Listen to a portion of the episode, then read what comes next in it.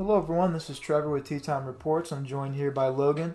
Just going to preface this ahead of time. You're going to probably have uh, an attached segment to this episode where Brandon is going to give his thoughts on Week 10 as well as his post Week 10 power rankings. So just, you know, adding that in there, it will seem like a small little cut for y'all, but it will be probably a day or so for, for us here in real time. But um, obviously, Week 10 was an interesting one, to say the least. A lot of uh, weird ones, for sure. A lot of weird play, a lot of weird outcomes A to these good games. games. Yeah, a lot of good games actually. Um, but to start it out, I guess we can get into that Thursday night game on November 9th, the Carolina Panthers taking on the Chicago Bears. We don't have to really go over this fest. game. Yeah, it was little. It was a snooze fest. Was there even a passing touchdown in this game? I don't know I if there don't was actually. There was. Double check that. But I, I think, excuse me, the main point of this game was that no coach or organ, no organization that played in this particular Thursday night game knows what they're doing. um, Matt Eberflus, like I don't know if you guys saw, Brandon sent that in the chat, uh, the tea time chat, that video of Matt Eberflus talking about you know Justin Fields. Justin Fields is starting, then he is doubtful, and then no, all in like the span of two minutes behind the podium. I don't even think he knows what's going on. But they went, they, they wound up winning sixteen to thirteen And over the Carolina was no Panthers. passing touchdown in this game. N- no passing touchdown. There was one game. offensive touchdown in this game. Who was that by? It was D'Onta Foreman. Okay. Well, I mean, you know, the Bears are two and two with Tyson Bagent. Uh, Bagent, secret agent secret Bagent. Bagent. I keep fucking it up. Tyson Bagent, you know, taking the, that starting job there. Obviously, he's not taking the starting job. I didn't mean to say like that, but you know, in terms of stepping in while Justin Fields is on injury. Took advantage of his opportunity. Yeah, I mean, he's 500 as a quarterback. The Panthers suck. Uh, nothing really else to say about that game, to tell you the truth. Draft positioning, I guess. Yeah. That's Oh, what this game was about. You were watching to see. I wasn't even lose. watching. no, yeah, you weren't even watching, but as a Giants fan, you were kind of at least attention. Yeah. interested. Um, And this next game is way, like um, honestly worse. yeah, Uh, the Indianapolis Colts. I believe this was in what Germany. yeah. Germany. Like I'm sorry, you guys had to see this game. Like fuck. But the Colts wound up winning ten to six against the New England Patriots. It's not what we expected. Yeah, Gardner Minshew has uh, led his team to five and five now. I mean, not literally all those games were him, but at the same time, the team's five and five, and he's the starting quarterback Been at at hell most of the year. Yeah, he has been at hell most of the year, and you know, kind of goes to show he's that veteran presence. But also, they have a pretty decent coaching staff, and they're you know doing a lot with Still less. have talent on the roster, I'd say. They still have talent, but like when you lose your star rookie, Oh yeah, it hurts tremendously. it's something you can't really like mend yeah. or replicate. Yeah. band aid up. Um, but the Patriots are awful. Nothing really else to say about that game either. Apparently, um, Belichick. Like I saw reports. We talked about this yesterday, didn't we? We did on the Lions episode, yeah. yeah. And it was saying that uh, he's gonna be the head coach and GM of a different team next year. So Really? we'll see what happens with that. But something's got to change there. The Patriots, they're two and eight as well. This is they're done. I mean, not much else to say. I mean, they're a joke. Yeah, Uh, they cut Jack Jones. Apparently, the locker room's lost with Mac Jones. Like they want him benched. They want him done. I want Alex McGough to get that call. you know, I mean, I'm going to call for Alex McGough every fucking time, y'all. I mean, I am. But Alex McGough fitting into this New England Patriots system, and I'm thinking realistically here, He could fit into any system. He could, but I think instantaneously they'll re, they'll like revamp and get back to those dynasty days with the Patriots if Alex McGough takes helm. Only if he takes helm, like only him. If no one else can save the Patriots organization. Not Tom Brady coming back out of retirement No. and going in the time machine tw- like 20 years later, or uh, previously he's 26 years old again. yeah, yeah, no, yeah, yeah. Alex McGough. It's literally Alex McGough or nothing, bro. If you do not get this guy in a starting position, you're failing. I want to see Daniel Jones go to the Patriots. That would be interesting, actually. Realistically, though, like they could use It that. Suck there. He would suck, but he would be a rebuild quarterback like the Yeah, Cam Newton days. yeah. Yeah. But yeah, that game we can leave that where it is. In the grave. Sixteen points collectively. What the fuck? Sorry, Germany again. Um, next game, is a game for the ages a little bit, to tell you the truth. Maybe a coming out party, not like that for CJ Stroud. Um, he balled the fuck out his second game winning drive in a row. In a row, and yeah. Logan and I, we've been talking and contemplating for the past couple days, but, you know, CJ Stroud is quite possibly, if not the best quarterback in the NFL right now. Yeah, he's He, playing he's like it. playing like the number one quarterback. You know, fuck rookie of the year, offensive rookie of the year. He's he's got that locked. But I'm talking MVP. Key. He could. I, up talking- right up there with anybody. I know. I, I don't think anyone's up there with him. I think it's him, and Mahomes, and I- I'd say Lamar, but I don't not even. I don't even think those guys are having the season. Maybe. M- Maybe you know I'm I'm taking light off of Myles. Garrett and some of those guys, but what CJ Stroud is doing is incredible. It's like the list is kind of small this year for MVP. Like, It is. and It's up for grabs, Yeah, it really is. It, it's one of those things where I do believe that there is a legitimate argument that CJ No, I- Stroud is at number 100%. one. I agree. and they're playing like it. And DeMeco Ryans, as much as I want to give Dan Campbell head coach of the year, he is up there as well for that that For sure. that award. He has turned this franchise around in one Quickly. year. Yeah. Uh, something Dan took you know a year and a half to do, but I still think Dan still has the edge right now because the Texans are five and four, but they Yeah. did just beat the Bengals, knocking them to five and four in a thirty to twenty seven victory.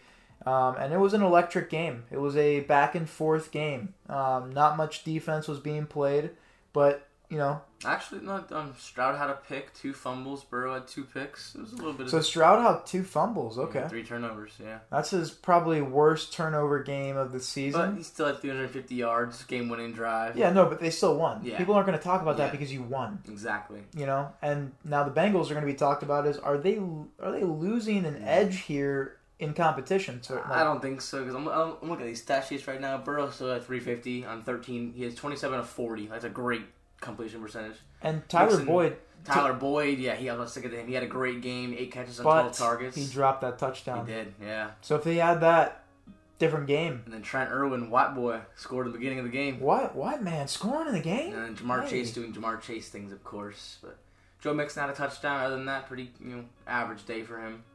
But I mean, it's just the Texans had the little edge, and they had the better run game. Devin Singletary, I have 30 carries. and let's not even try and sugarcoat it because you look at the numbers you look at you know look at the outcome the better quarterback on the field that day Yeah, I uh, agree. joe burrow was outplayed by cj stroud you cannot sugarcoat that Noah Brown was the best receiving performance.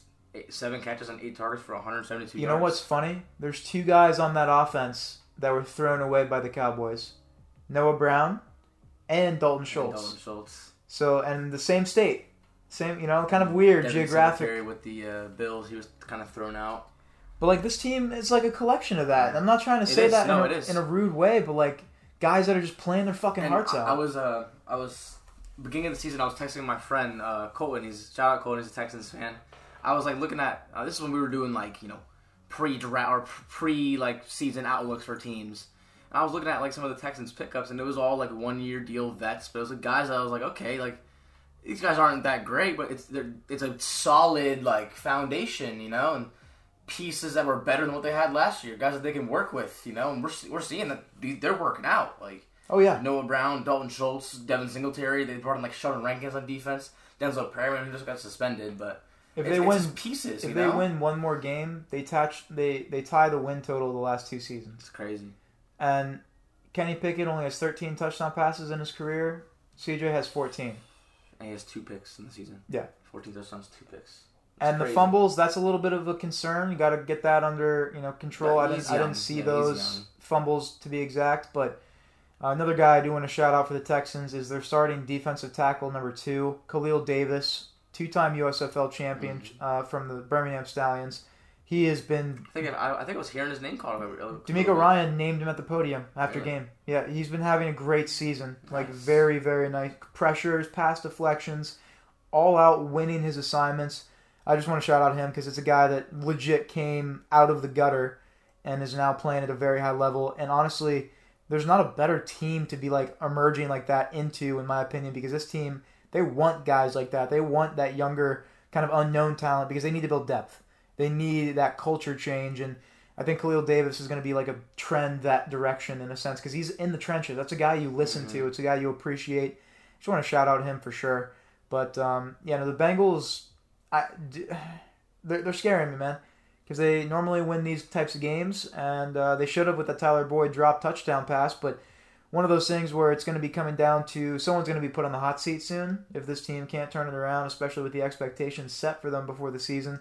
Uh, I know Joe Burrow battled with injury through the first four He's- he's weeks, healthy but now. this is something they should have won. This is a game they should have won, kind of handedly. No offense I, to CJ, I but like you can't. I, I, I agree with that statement, but I also disagree because the Bengals Bengals, should have won this game. they though, should yeah. have, bro. On paper, like but I think the Texans at this point are underrated. They're in, they're in the playoffs. I don't think Like, they're underrated anymore. I think people are now like, oh shit, Houston's on the radar. I don't know. I think they're still underrated. Like uh, people don't really rank them as that high. But uh, you'll see my power rankings. I have them. Oh no, last week, spot. last week I had them. I think in, uh, I think at five. Excuse me, let me re- correct myself. They were at ten last week. They're definitely going to be. They're actually higher in my list as well. But national media coverage wise, C.J. Stroud is He's getting everywhere, yeah. inflated for sure. So expectations in the bar is high. It is. And one thing I should got to shout shout out Pops is he asked me like you know wait till we see what he does next year. yeah. hmm But for sure, what we're seeing out of C.J. Stroud and the Texans in his rookie special. year is one of the best performances and potentially turnarounds. from a rookie We've ever seen. year head coach we've ever seen. Yeah. and we got to keep that in mind for sure. Um, but I guess we can go ahead and move into this next game. But the Saints took over. Uh, they went to Minnesota, I believe, and battled the Minnesota Vikings and took the L, nineteen to seventeen. Derek Carr got injured again. Taysom, 27, 1927. ex- excuse me. Uh, the Saints lost nineteen to twenty-seven against the Vikings. Um, Derek Carr got injured again. I think he left early in the game. Actually, I think they just benched him, didn't they? Did they bench him? Or I, I think yeah. he. Oh, jeez. It was a rough game. It And Jameis. Winston came in and had some. He had a nice touchdown pass to Olave, but he, he had to pick at the end. Yeah, which I was watching with, with Austin, my brother, and after through the pick, we were just like, "Yep, that's that's what you're getting with Jameis. Like that, that's it, right there." And, you know, honestly, the defense for the Saints played decently in moments, but it was it was Josh Downs, uh, Josh Dobbs, That's excuse me, Yeah. Josh Dobbs show again. Um, and honestly, O'Connell, he's a sleeper as well for potentially Coach of the Year. Oh no, Derek Carr did get hurt. Yep. I Okay, thought I didn't know if he got benched. He did get hurt. Yeah. So he did get hurt, and then I don't know why they didn't put Taysom Hill in at quarterback. I, I Jameis is the better quarterback. Just I- overall, Taysom's a better athlete, player and athlete. But yeah. As a quarterback, you, you got to throw in an actual. But honestly, with no, can I just say this? With what I've seen from Taysom Hill this year, no, gee shit. Like I know it's kind of like just stupid oh, to. Jameis threw two picks. Yeah, bro. But like Taysom though, whenever he's in, bro, he's electric. Like give him, give him He the reins. energy, Yeah. Give him the reins. If Derek isn't going to be healthy or consistent this year, start getting him first team reps at quarterback. Just I think that he has a he gives them a better chance to win with his different versatility set. Like he can run. He has a bigger like not a bigger arm, but like he has a big arm. hmm He's a bulky guy. Like I, I, I think Yeah. the Saints should turn to him in moments like this. But clearly, it was the Vikings' day. The Um, story of this game, I'm looking at these stats. uh, Is T.J. Hockenson? What a monster game he had. 11 catches on 15 targets, 134 yards, one touchdown. He, I think he had like 10 catches at halftime or some shit like that. It, was- it was insane. Just a safety Um, valve for Dobbs. Yeah, Alexander Mattison went down, so they, they, they turned to Ty Chandler. And Josh Dobbs, that, that passing touchdown he had, I don't know if you saw it. It was like in the pocket. Yeah. He like juked out like three, four guys, threw a little dime. It was, I think it was the Hawkinson as well. Yeah, it was, and it was just phenomenal play. Like he, he he's not he's not a starter, like he's not a franchise quarterback or anything. But this is a spot starter that can come in and win you games for sure. Honestly, this is a perfect time for him to be showing what he can do for this team because I He's truthfully an extension believe somewhere. I think he could maybe even stay in Minnesota, Some some some place is gonna give him like a three year deal and like for like some I don't know. like a Geno deal. But Yeah. I, I think genuinely that the Vikings should keep him. I think they should because if Kirk's gone, just keep Dobbs as that veteran presence. Sign him to a two-year, like twenty million dollar deal. Something like that. and just have him be that veteran. He's a smart guy. Like, why wouldn't you want that in the QB room? Like, And let the him. players love him. The Oh, yeah. loves him. Do you think Jaren Hall's the answer? No. No, bro. he's a developmental rookie. Do you think fucking Nick Mullens is the answer who just got activated from IR? No, bro. Like, they need to stick with this guy for however long that they need to. Unless they draft a quarterback this year, then it's like okay. no, like, but, but that's what I'm saying. Like, they still. I, draft a quarterback, though, I would like, still sign him. Yeah. Because he could come in and be that, like you said, that pop and play starter that could win games. He's showing his much- electricity. I think it depends on what his market value is. You know, if it is a two-year, twenty million, like yeah, give, give him that for He's, sure. he's played a lot of ball this year. But if Two teams. I saw a report today saying they might bring Kirk back on a one-year deal. I don't want them to like low key. I just think it's he's like low key minimizing and limiting himself there. I, I feel like he now could. he's towards Achilles. He's older now. And you saw that stat. I don't They know don't- what that deal. Would They be were like they were like one and four with Justin Jefferson in, and they're undefeated without him. So like maybe force feeding Justin Jefferson is low key maybe a downfall, and maybe they need a guy that can spread it out. Kirk and- was balling without him too, though. No, but like that's what I'm, no, but that's what I'm Yeah. saying though. Like maybe it's just one of those things where But I mean, if you have Jefferson in there, like you, you have to feed him. Like that's your best player. no, but I think just a revamp might be needed for this Yeah. offense at quarterback. I really do, just to see if it could push it over the edge even more because they have the fucking all star talent. Maybe bring in, maybe draft like Riley Leonard out of Duke or Michael Penix even. Yeah, or Bo Nix, J- like Bo Nix, JJ McCarthy if he comes out. JJ Daniels, Oh, Jayden Daniels. Jayden Yeah, Daniels. excuse maybe, me. maybe. Yeah, I mean, guys like that, I can man. see that. Um, but moving on to this next game, the Browns actually squeak by against the Ravens in a What a very, game this was. very what hard fought, this was. gritty game uh, in a 33 to 31 victory over the Baltimore Ravens. The Cleveland Browns have shown inconsistency on offense this year because of their quarterback issues with No, Deshaun He's Watson, out for the year now. Who was what, what was the injury again with uh, Deshaun Watson? Broken bone in his shoulder or something like that. So season-ending injury for Deshaun Watson. I heard that, DTR starting. yeah they're going with DTR with PJ as the backup. I, I get it. I guess. honestly, another thing I did hear some reports about. They're giving EJ Perry some looks, guy that came in for the Michigan Panthers in the USFL oh, and got them to the playoffs. Oh god. And you know what? They were a OT shootout away from getting to that championship game because of EJ Perry. Oh. Because of you know, you know, what? F- you know, DTR, PJ, love you guys, but EJ Perry needs to come in here and save the season, and he will. Give him that chance. But no, I, I think that they are definitely limited because of their quarterback situation, Mhm. but their defense is definitely top three. What are your oh thoughts? yeah, yeah. And it showed it this week. I don't know if you saw that Kyle Hamilton pick six. Did you? Uh, it was I- like it was like the first play of the game. it- oh yeah, yeah, yeah. I saw that. Okay. yeah, yeah. that play like it was, it was what it was like a screen pass. And he just tipped it up and picked it off for six. Like it was so nasty. One of the most athletic plays you'll see from a from a defensive player. Honestly, I was gonna say DB, but just defensive player in general. Facts. But Lamar, Lamar didn't play well this game. He did not play like I know it's a rough defense, but you got and really all season. Like you kind of look back these past couple weeks, and Lamar has not. He's played winning ball, but like he hasn't been like playing that great. if Lamar is still in the MVP race, then so is Jared Goff. I agree. Because Jared Goff had a phenomenal. We're gonna get into that, but I agree with what you're saying here, though. He did not play the game we thought he was gonna play. He was He generally. needed to play. Yeah, oh, you're right. Because you, he's gonna have to play a defense like this in the playoffs. You know, maybe not. Maybe the Lions, a, maybe but this is the Browns again. true because they they need to win this next matchup. If they don't, then They've already played twice now. oh, this is their second. Yeah, have they been swept? who did win the first one? I think the Browns. I, I low key think the Browns won the first matchup. It was like week schedule. three, right? It was early on, yeah. Yeah, yeah. Double check that because I want to get some context here. And they play the Bengals this week, the Ravens. What, Thursday night? No, no, no. Monday night, right?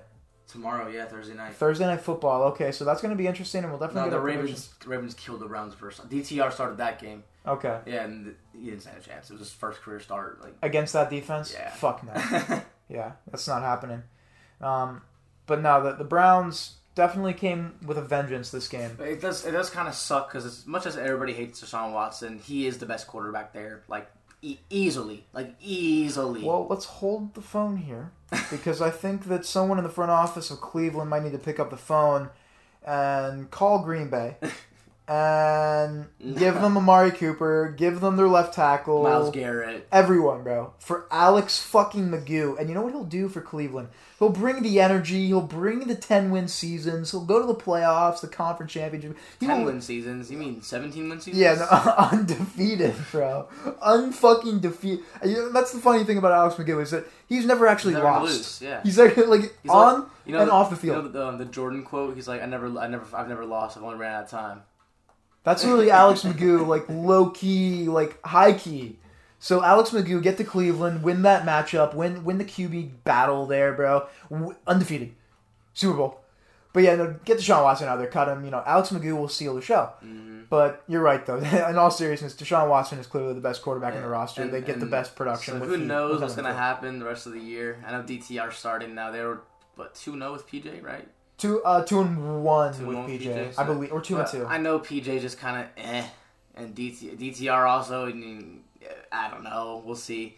But the outlook for Cleveland is definitely strange in the rest of the year. You, I don't know how it's going to work out. Defense wins championships, They but when you have the quarterback situation they have, it's going to be very Yeah. scary in the playoffs. Yeah, and, and Nick Chubb not is not there as well. Which Jerome Ford had a great game. He's, he's been stepping up. I think he had like I just saw it earlier. He had like six point four yards per carry, or something like that. But like this is going to be like a Matt Moore, point three yards. a per Matt carry. Moore playoff like yeah, like they won't win a Like, playoff game. Yeah. with DTR or PJ Walker. No, I, like- I hate to say it, but they won't. not in this If day they and even age. get there, like I know it's, they're in, in good positions right now, but there's still a lot. Well- there's a lot of ball left to play. Well, there's dude, nine you- games left. you- we've talked about this so many times on the podcast. Defense this year got so good, yeah, especially in playoffs when you narrow it down to those elite teams. Guys like everybody's hurt. Everybody's you know, tired. rookies like Jaren Hall, Danny DeVito's, they're not going to be able to step up in the playoff game. Very rare do we see. I mean, we saw uh, Connor Cook try and do it with the Raiders. It work just out. didn't, it's not. It's not going to work, bro. You know, No. it's it's a proven failure. So it's going to be interesting if they maybe even you know bring in a guy. You know, who knows? Maybe they get Matt Ryan off his ass and say fuck it. But the Ravens, the story of them though is last two years they've had a bit, a, I don't want to say big lead, but confident lead with not a lot of time left, and they blew it. And we saw it once again with this game. I don't know exactly how much they were up by with exactly how much time left, but I know they were up by a significant amount. And, it, was, it was like a 14 point unanswered quarter for the Browns Is it in the fourth coaching? quarter. I don't know. I I don't know. I don't. I, I never question Harbaugh. I don't think anyone ever will. But I think in general, like a general consensus is this team hasn't done much since Joe Flacco's is it Lamar? Like, is, run, is it Lamar just putting his foot off the gas? Like, kind of did or that this week. or is it the scheme? I don't know. Like, is it just not clicking? Is there something's off there, Yeah. and that needs to be corrected if Just they want to hold on to maximize? leads. I agree, and, and we saw it here for sure. Yeah. But the next game, we can just gloss over this. The Jaguars got exposed, Yeah. bro. Like we were. Niners are back. Niners are back, but also the Jags got exposed, yeah. bro. At home too. At home, but 185 passing yards from T, from T Law. Like he had a he had a rough, day, game, bro. Yeah, and McCaffrey's touchdown streak broke. Yeah, It was like 17 games in a row. He had a touchdown, and they they were trying to get him one at the end just to be a dick, but he couldn't get him in there. which you know unfortunate, It's, but it's fine. Like you're fucking you're 134 to three. Like yeah, the 49ers, like you said, they bounced right back. 34 to three, dominating the Jaguars at home, like And you said. I felt so bad for Brady because in, in our fantasy league, he's done. Like he's what two and eight now, I think. But um, he has Purdy and T Law, and so before the game, it was maybe like eleven thirty. I was looking at his team and I was like, Brady. He, he had T Law starting. I was like, Brady. I, I don't know. I mean, some, something's telling me he's probably rock with Purdy this game, but. He was like, "Nah, I gotta rock with T Law," and I was like, "You know what? Yeah, I, I get it. Like, so number one overall pick, and Purdy's the last pick in the draft. I know it doesn't matter, but you know, T Law's a more talented quarterback. He is. yeah, And T Law just had a fucking dumpster fire of a game, and Purdy had like 27 points. I was just like, damn. Like, I totally get why he started T Law, but I was like, damn. I was texting, I was like, you should have started. You should have started Purdy. He was like, yeah, I know. I know. even, even Trevor Lawrence after the game was like, "This is the worst game I think I've ever played." Probably, yeah. Uh, it was bad, and you know we don't have to really talk about it much more. But you said it perfectly. The Niners may be back. Everyone's kind of healthy. back, yeah. Debo's back, and Trent Williams should be suspended. I know we're just now kind of going over that you know pile drive on Vander Esch because of that ne- neck injury. And I know that happened like a while ago. But you know that was crazy to see that on camera. You know, see that whole video. I just Yeah. want that to be notated because like that shit like low key stuck with me. And I'm like, bro, you just potentially ruined a man's life and passion because you probably got pissed at him for just being a gritty, hard nosed player. You know, maybe coming at you with everything he has, but just to do that, bro. Maybe I, I don't know, bro. I don't see an excuse for it unless like seriously something fucked up was said. The Vander Esch is a you know, he's a blue collar player. He is. You know, he's not. Career potentially over yeah, now. yeah, you know, you don't. Yeah, that's a guy that could have definitely been either extended or even re-signed with another team, been a veteran presence, and maybe played another four years, like an Anzalone type guy. But I just really think that that was fucked up. Like if that was actually like intentional, that is very malicious and sinister, and that needs to genuinely again be investigated, uh, in my personal opinion. But um, I guess we can get into this next game, kind of a meh game. We'll go over. Uh, the Buccaneers taking the W over the uh, Tennessee Titans, twenty to six. The Bucks finally bouncing back, getting a win. We talked about this last week. If the Bucks couldn't win this game, their season's genuinely over. They had to win this game. But they And did. Yeah. Um, Baker had a decent game. The defense really stepped up though. After having three terrible back to back to back games, like horrible bottom five defense esque games, they they dominated today. Or not today, but at least on November twelfth. Um, and, and they genuinely showed up. Will Levis had a rough game, but he was he's been hit already, I think the second most in the league. Some, or was this like eighth most, I think, or seventh most out of all quarterbacks, and he started what? This is third game starting. Yeah, so they really have an issue there. And also, uh, that first game was kind of a fluke for him, wasn't it? It seems like teams watched the film and saw his tendencies, and look at some of the last two games. Not, I know it's not, you know, team around him's not too great, but Well, I know I saw Derrick Henry had like five yards. yeah, The O line is the Yeah. O line is clearly terrible. yeah. I know this has been a first round pick, and Peter Skoronski, who's been okay this year, but they probably need to put an invest in the first round pick and a tackle or something. It's But we kind of knew this was going to happen, though. Like they lost so many pieces on the O line that I don't know why anybody's surprised about that. I don't think anybody is, but no, I agree, but yeah, I just think that it's definitely it's strange concerning. Yeah, to see a very lackluster amount of effort coming out of a Mike Vrabel coached team.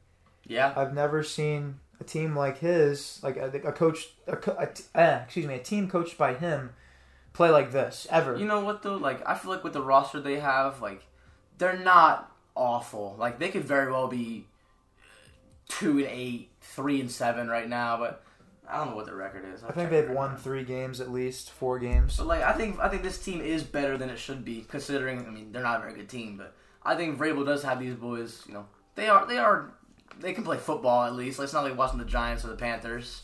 I agree, but I just also sorry about my squeaky ass chair, folks. Um, but I just genuinely, I don't know. I just haven't seen, you know, There's not, there's not a lot of spark there as it was in previous years. Yeah. Derrick Henry's older now. Like, they need to revamp, yeah, Potentially and I think I think this is a. Uh, rebuild. Okay, they're three and six. Okay, okay, they're It's a not very rebuild. team. Yeah, this is this is a transition year though for sure. They're getting Levis some experience. Gonna need to get more talent around him.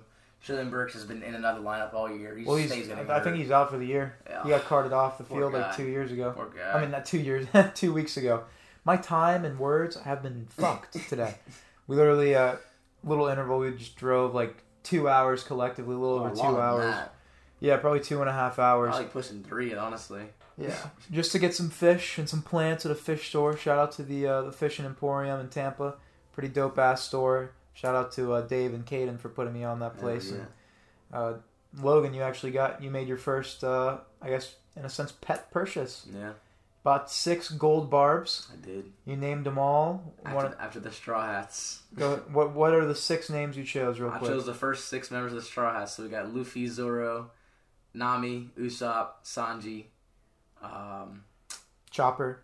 yeah, and Chopper. Yep. So those six are swimming around the tank. the Straw Hats. Yep. the Straw Hat Gang is, you know, it's in there. They're patrolling the area. Yep. They got some bigger enemies in there, but they're Yep. you know they're you know they're they're a gang of six, They are. and uh, they'll do what they need to do.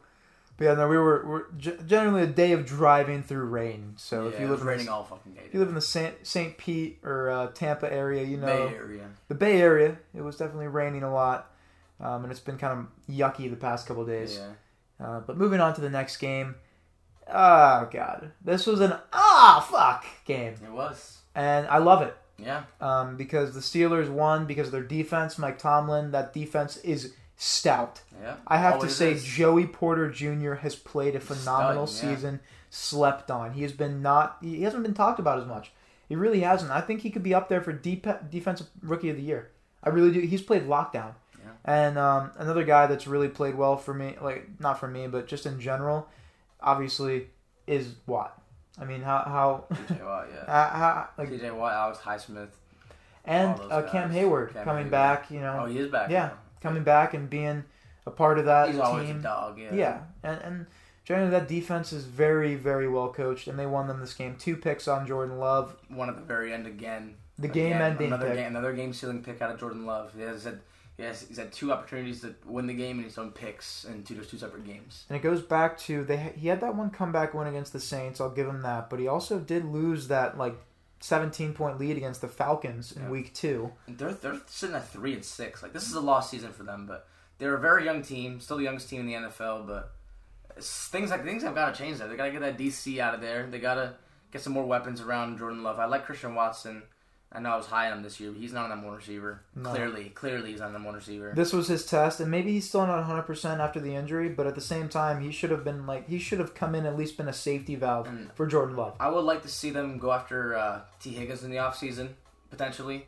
And if they can't sign him, I would love to see them break the mold and sign Key or draft Keon Coleman. I know they don't. I know they don't like to take receivers in the first round, but I would like I'd like to say this right now. He is my number two receiver in the draft in this upcoming year. He really is, and He's a I beast. he's He's a perfect scheme for the Packers. He's what the Packers love, like a big, big physical receiver. Like big, physical, great handwork, Yeah. and his route running is actually like genuinely elite he's- for a guy his size. I think him or Tee Higgins for the Packers. That like this offense. I, I think I think you give Jordan Love another another season to truly see what he's got. And- Let and- Romeo Doubs stay in the slot. Yep, yep, and and Christian Watson obviously is a wide receiver too. You know, Probably three at the end of this. You know, I would get Tee Higgins and try and draft a guy. maybe. Yeah. Like I, that's what I would do. Ooh, like, just if load up on the receiving. Why core. not, bro? Okay, yeah. You didn't do it for Aaron. Try and change the recipe for Jordan, bro. Fuck it. Yeah. Because like he's clearly failing with what he has utterly. Yeah. Like it's bad. What what he's putting out on And I think he could bad. be better too. Like w- with with better weapons. Like I just think having Romeo Doubs, your your number one wide receiver. Like know, you're not gonna. That's that's. He's not a bad receiver, but like he's a receiver three, receiver four. Let's And be real. I agree with that statement, but I also do have to say that the tape that I've seen from It's Jordan rough, Love, up it- and down. Yeah, good good moments, but a lot of You- more bad than good. you said it at the start of the game recap here. Two game sealing picks. Which the first one, I don't really blame him on. It was a long throw, but still, still. Maybe like, just a bad decision, but like you know everything. It shouldn't have been to that point in that game. But like same here, this was a bad throw. This was this was a bad call. Maybe a bad play call. Everything about it was bad, bro. And honestly, they should have won this game. they should have. Yeah. The Steelers' offense has been shit. Matt Canada, get fired. Someone get him fired, please. They they're they're And failing. The that, coaching that, staff that is failing. game's been playing a lot better now, though. Najee Harris is actually like, and and Jaylen Warren, I, a guy I really He's have stud. appreciated, bro. Shifty, good pass Oh catcher. my god, the pass game was so awful. It was, bro. Kenny Pickett was 14 to 23, 126 yards, zero touchdowns, zero picks. No one did anything passing wise. But look at the run game, like Jaylen Warren, 15 carries, 101 yards, one touchdown, 6.7 yards per carry. He's low stealing the show in the And then. Najee was 16 for 82 with a touchdown, He's- um, 5.1 yards. Like those, those two good run performances. He's the power back in that Yeah. offense for Like, sure. Jaylen Warren's like he's just looks overall faster and just better. He's honestly. like he's shifty, bro. But you look at Jordan Love, it's the same thing. That's it's the completion percentage. He's, he was 21 of 40. We, we've seen this a lot from this year. His completion percentage is kind of just shit. It is. He's very inaccurate or very indecisive. And just drive to drive, he's not consistent, you know? Like, I will say this: the first half, like they come out cold, bro. Jayden Reed played pretty good too this I, game. a guy I genuinely did pick up on the bench, and I haven't started him, but like oh, I love I, Hey, why would you? I, I saw him emerge in like I think week four or something, even against the Lions, had a couple good catches. good game this game. yeah. Get guys like that involved, or, or switch up the quarterback, And- bro. You have a rookie backup, like fuck it, bro. Like Yeah, if it's not I, gonna work, I see Aaron Jones. I know he's back, but he doesn't look. He doesn't look the same at all. He might. He's probably cut after this season. Honestly, He's- save that money. honestly, I'm gonna say this. I will. You know, he's kind of a great leader. he is. He like actually But- low key a phenomenal leader. 13 for 35, zero carries, or zero touchdowns, 2.7 yards per carry. The production is not the same, but he is on the sideline picking up the rookies' helmets, doing what he has to do. That there's a legit video of that, bro. He's very inspirational. He's a good captain. He could be just take a pay cut and just be running back fucking three, bro. Christian Watson had seven targets. How many catches do you think he had? Two. Yep. That's kind of been the story all year with them. Like Christian Watson and- Jordan Love have not been on the same page all year. I just think Jordan Love is not the an- like me personally. I don't think he's the answer, bro. I don't. Uh, I I want I want to believe in him. I do, but I, I think I think they have to give him another year just with better things around him. But can he be can he be the guy there? Maybe, but I don't know. I don't Start know. McGough. Start fucking McGough, bro. Not literally, but start McGough. The Steelers are probably the worst six and three team I've ever seen. Honestly, like they're not an awful team, but six and three for them is like how is that team six and three? Mike Tomlin. Mike Tomlin. It's the only answer. What have we been saying this whole time? Mike? Tomlin and T.J. Watt. It's the only answers. Uh, Mike Tomlin is a first ballot Hall of Fame head Yeah, coach who is no not question. going to have a losing season because his resilience and leadership drives that He's defense. a players coach. He like the def like the defense every fucking year with him, bro. It's it's it's just a a, a force. And, and you go back to even like the 2010, 2011 teams. those are those were units he had out there It's always defense. Pittsburgh. Pittsburgh's always has a good defense. Always. Ever since like what, fucking sixties, Yeah, seventies, forever, bro. Curtin, seven seventy five. Mike Tomlin, dude, he changed the game in 2010. Like the player, this player safety like initiation protocol was created because of that defense he had in 2010. Those guys would take your head off. Troy Polamalu, like those guys, like come on, Fucking uh, James Harrison. all those guys, bro, James Harrison. menace, What a beast he was. beasts, menaces. Undrafted rookie, you know he was. James Yeah, Harrison. that's a story. I love. Uh, I always loved watching. I think the NFL documentary series, and he was definitely he had a story. I think on NFL Films. And I love how he went to the Bengals and then like went to the Patriots and then came back to the Steelers when he was older. It's just funny. He had to to, to wrap it up there, honestly. But I guess moving on to this next game is a game we covered extensively already. If you guys want to check out that Lions episode for sure, but uh, shootout of a game for sure. Detroit No versus LA. No defense was played, but the Lions took the 41 to 38 victory over the Chargers in LA. Um, and it was pretty much a game of not only just the double-headed rush attack of the Lions, but Jared Goff, 90.2 uh, rating, by the way. He was top three rated quarterback this past weekend with Dak Prescott, and I believe it was Brock Purdy. Um, but he uh, he had a great game, really threaded the needle on some throws, but so did Justin Herbert. Just you know, his coach sucks, and we have a better one. Yeah. So it came down to that, in my opinion. But you know, that's all. All I think we really have to say about Yeah, that we, game. We, we hammered out on that. We really night, over yeah. an hour's worth of content. Yeah. If you guys are Lions fans or Chargers fans, we covered that game pretty extensively, as well as just overall the Lions' start to the season. So Mm-hmm. tune into that episode and show us some love and support. It's greatly appreciated. And I also do have a little announcement, by the way, if anyone's still listening at the end of the episode, regarding a little bit of a expansion for the Tea Time reports. Mhm. But uh, you know the team knows about it already. But if you want to go visit uh, this particular source of information about the pod, I'll definitely just stay tuned for the information. Um, moving forward here, the Atlanta Falcons go into I believe Arizona, right? They Mhm. went yep, and they took the L. Kyler Murray debut. Kyler Murray's game back, 25-23, Cardinals win. Um, Taylor Heinicke got injured. Uh, Ridder came back in. Really? Tried, yeah, Oh, Ridder came in and no, he actually, dude, he played well. Ridder, yeah, rushing touchdown, fifteen. I think a fifteen-yard rushing touchdown. Well, I tried to mount a comeback, but it just wasn't enough. Um, but Kyler Murray, you know, debut game back with Jonathan Gannon as uh, the head coach, right? And And um, it wasn't awful. you know, maybe we see a little little sneak peek of what they could be together next year. You know, Kyler, you know, passing wise, you know, they didn't really push the ball downfield much this game, but he had 250 yards, and zero touchdowns, one pick. He did the rushing touchdown. James Conner also came back this week.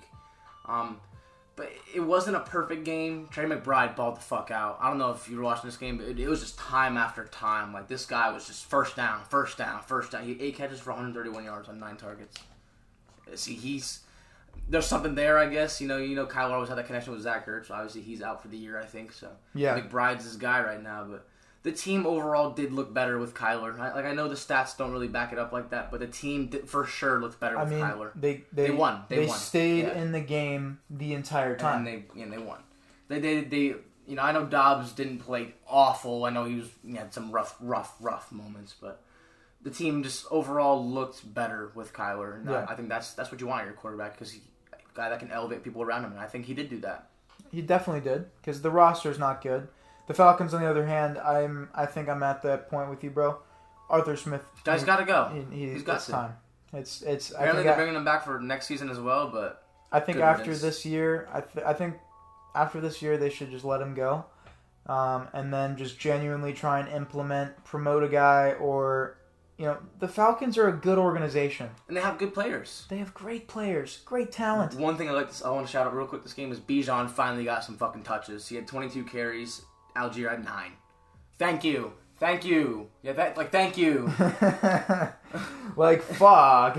Why did it take till week 10? Top ten running back draft pick, and mm, you're. I know they lost, but it's good to get him involved. It, it is. You you don't want to stunt his development and growth as a player, especially as a running back. You want Mm-hmm. to keep those legs hot and moving. That sounded weird, but I'm going to let that slide. I'm looking at this pass game. and It's just they didn't even have 100 yards passing combined between both quarterbacks. Well, Ridder did come in late. He did come in late. I'm like Heinicke at 55 yards, Ridder at 39. Like did- nothing just happened. The, the rushing, the rushing touchdown, man. That's what it was, man. That's what Ridder is, bro. He's gonna get you that. He's gonna get you that touchdown, uh, or that pick. But uh, Desmond Ridder, let's get him back in the game plan. Let's get him back in Atlanta. Uh, let's make sure he's the solidified, bona fide guy. Matt Prater had four field goals, and uh, he's got to be like 37 now. Bro, no, he's he's still a good that, kicker. He's still a really good kicker. He was on the Lions and the And the Lions, Broncos. he was in the Giants. No, he wasn't on the Giants. That was Robbie Gould. Although I think he's still kicking as well. Like, Yeah, bro. Let's get these guys are old, bro. We need to get some new kickers in here. hey, Um, they're still working. And moving on to this next game, Logan, we're just going to gloss over this unless you genuinely want to talk about it. But the New York Football Giants take on the Dallas Cowboys and lose forty nine to What is there to talk about? We explained exactly what we expected. Uh, well, eighty nine to 17. 17 in two On the season. matchups. The Cowboys have got the season sweep. Uh, Danny DeVito scored, uh, I think, twice. Danny DeVito, Yeah. Two touchdowns. Saquon had like one, wait, had like one yard in the first half or some shit like that. and then that meme of a right guard or left guard. Oh yeah, uh, uh, uh, fucking um, Marcus McKethan. So I showed Trevor this uh, yesterday before we started recording that Lions episode, but um, it was like a trap play. So he was pulling. You you can tell as soon as he goes into three point stance, he doesn't know what the fuck he's doing. He's looking back like like, like he does. He has no idea what he's doing. Um, Danny DeVito snaps the ball. Uh, the whole entire offensive line, you know, gets out of their stance. And they're they're running. He's still in his stance just sitting there. Like he's like, and he goes, "Oh fuck!" he, he traps and then turns around and looks at Saquon. Saquon has a wide open gap, probably a touchdown. You know, we're, we're probably down thirty to zero, so it doesn't fucking matter. Still, He runs into Saquon.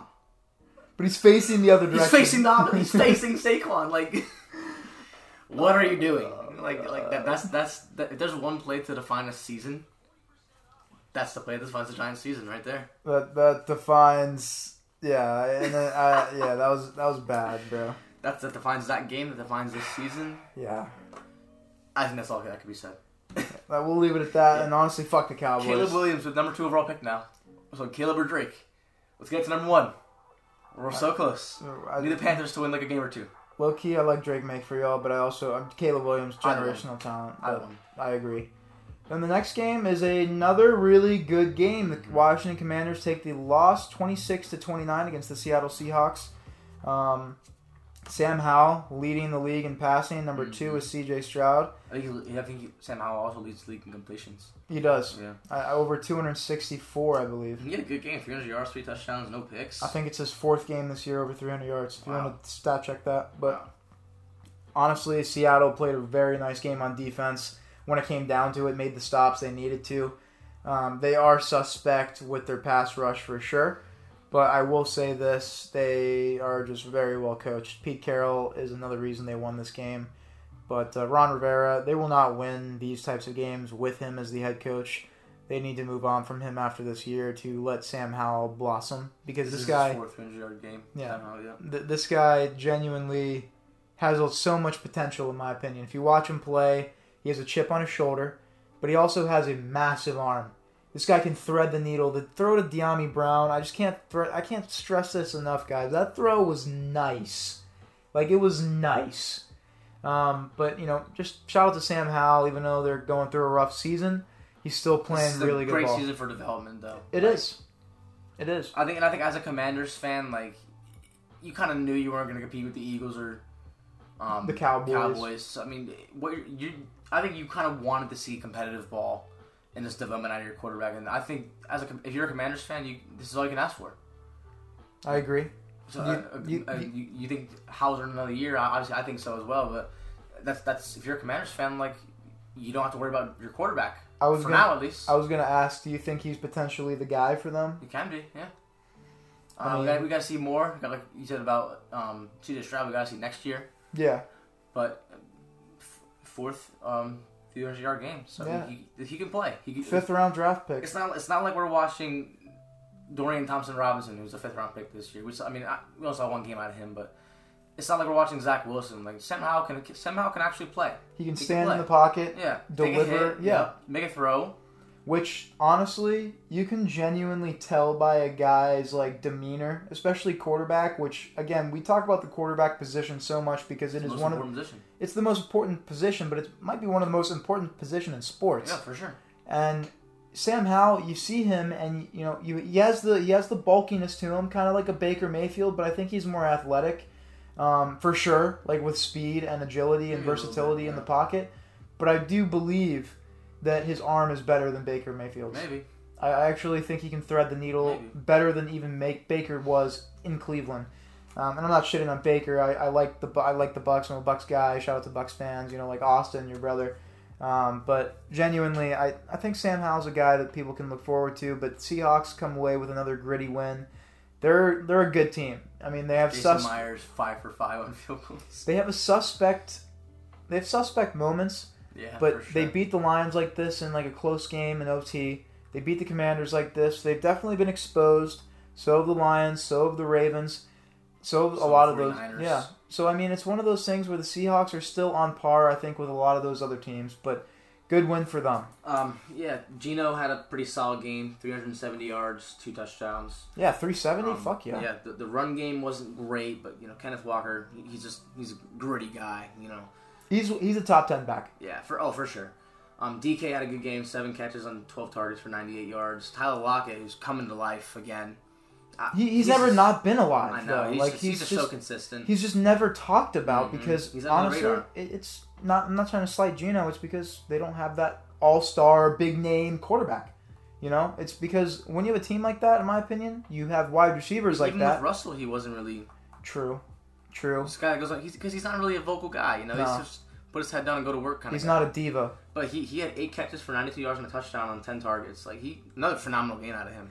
But he's he, he's been a consistent dog. for years. For years. years. And honestly, if you can you look up his career stats real He's, quick? he's like he's like up there with Mike Evans, like with consistent thousand yard seasons. I'm pretty sure. He is low key, like not player archetype, but and play style, but he is in a sense their career wise Mike Evans. And I'm not comparing the two because, but they're both like low key going to be legendary receivers in their respective ways in about ten years. Mike Evans One, for two, sure, but three, four. Tyler Lockett definitely. He's had four four straight 1,000 yard seasons, and if he gets another one this year, it's gonna be five straight. and he has a ring, right?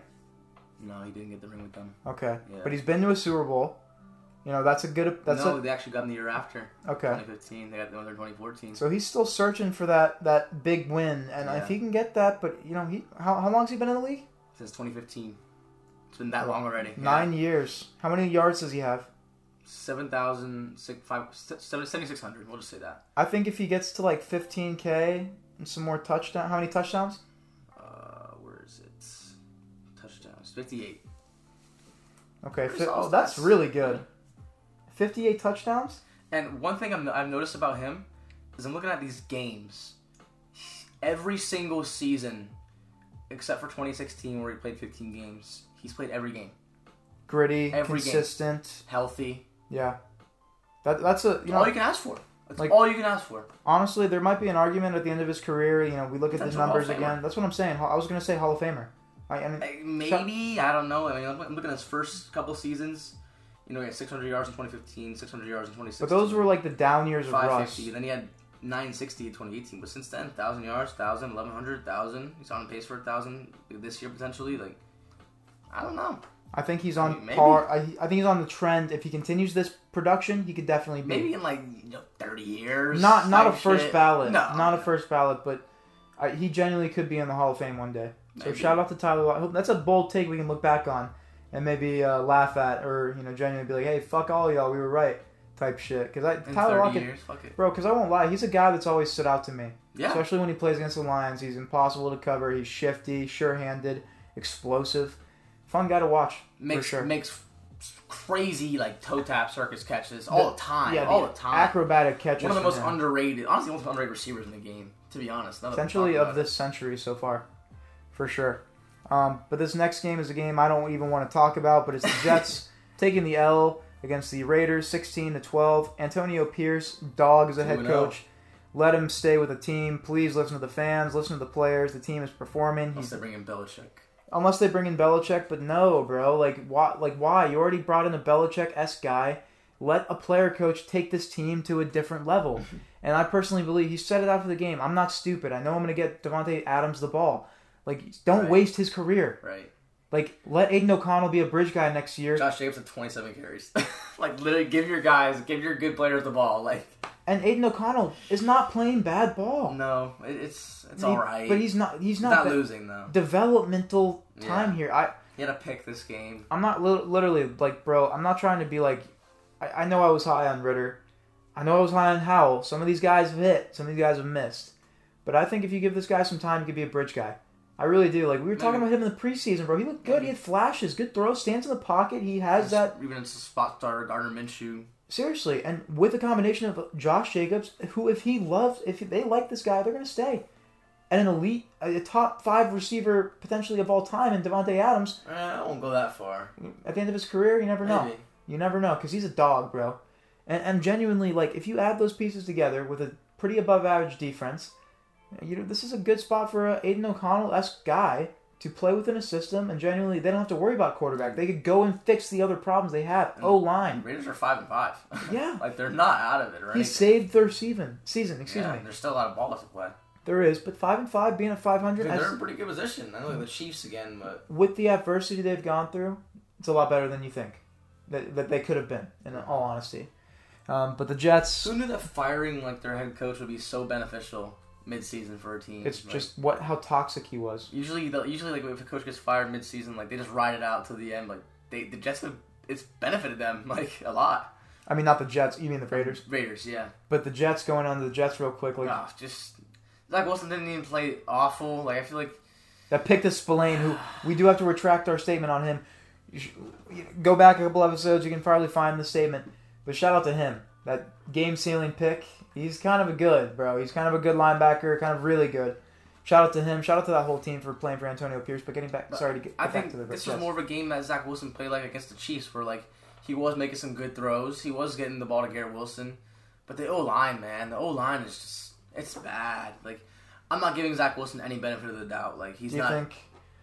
Do you think after this, do you think Aaron Rodgers should come back No, no, hell no. this year? He's going to like he's he's regardless. Let's let's say they're in playoff position, or let's say they're right out of playoff position. He's if they're out of playoff position, he's gonna say, "Oh shit, my, my team needs me to come back and bring them to the playoffs." He's gonna come back.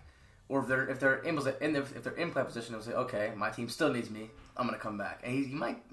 Do you I think? don't want to get hurt again. Do you think if they're out of playoff position and they tell him, "Yo, don't play," and he's like, "How about this? Let me play the last week of the season so I can get a little like get back on my feet." No, no, I don't think so. There's no, No. point. No point.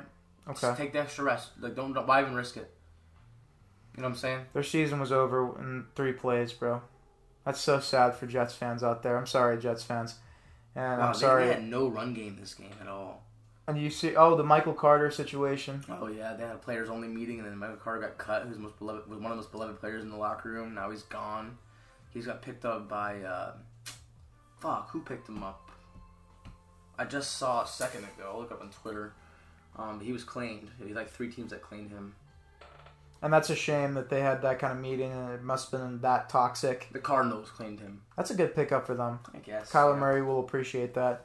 Um, but getting into the last game of Week 10, which just happened actually on Monday night, November 13th, um, the Denver Broncos took on the Buffalo Bills and took the W in Buffalo 24 to 20. Uh, I don't know if you guys saw the pine tar on the holder's hand in the Yeah. video. What was that? That's pine tar to increase grip. That's what pitchers get thrown off the fucking mound for. So that's suspect. Um, but Damar Hamlin costing them pretty much the game. Um, you, know, pr- you know, that's just essentially how it is. how, how do you get a 12 man on the field? That's just- field? honestly- how does that happen? Coaching, How does that happen? Josh Allen has led the league in interceptions since he, did, he 2018. did not play a good game.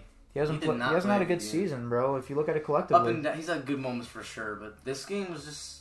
Uh, this looks more. games. This looks like his rookie year. Explosive games and moments, but just collectively bad. James Cook had a good game, 12 carries, 109 yards, 9.1 per, per carry. Tavius Murray, 9, 9 carries, 68 yards, and a touchdown. The run game was there. But then you go to the pass game, their leading receiver was Gabe Davis, 2 catches, 56 yards. Dalton Kincaid had another solid, really good game for a tight end. 5 catches, 51 yards, 1 touchdown. But Stefon Diggs only had 3 catches. You have to give him the ball more. But on Patrick Sertan, he had 1 catch. 1 catch. Wow. And then of course uh, Dorsey, Ken Dorsey got fired after this game, so maybe something will get revitalized there. Maybe Daboll goes back after this year. Who knows what happens? But Uh, the Bills. This is a loss. I don't, I don't say it's a lost season for them, but it's they're not winning the Super Bowl this season. No, they're not winning the playoff game And this season. who knows if Diggs is even there next year? What are they gonna do? Go to the Lions, Diggs, please. Go to the Lions. Might come to the Giants for something. Fuck it, bro. I mean, if like there needs to, like there there's going to be a big change up in power next year. So we're already seeing that. We're already seeing it, but we're seeing that like Texans transition. now, yeah. We're seeing the transition Of phase. course, we saw, we saw the Chiefs and Eagles at the top of each. I'm talking about maybe the Bills, maybe the Bengals, maybe even um, maybe the Broncos start doing something good here.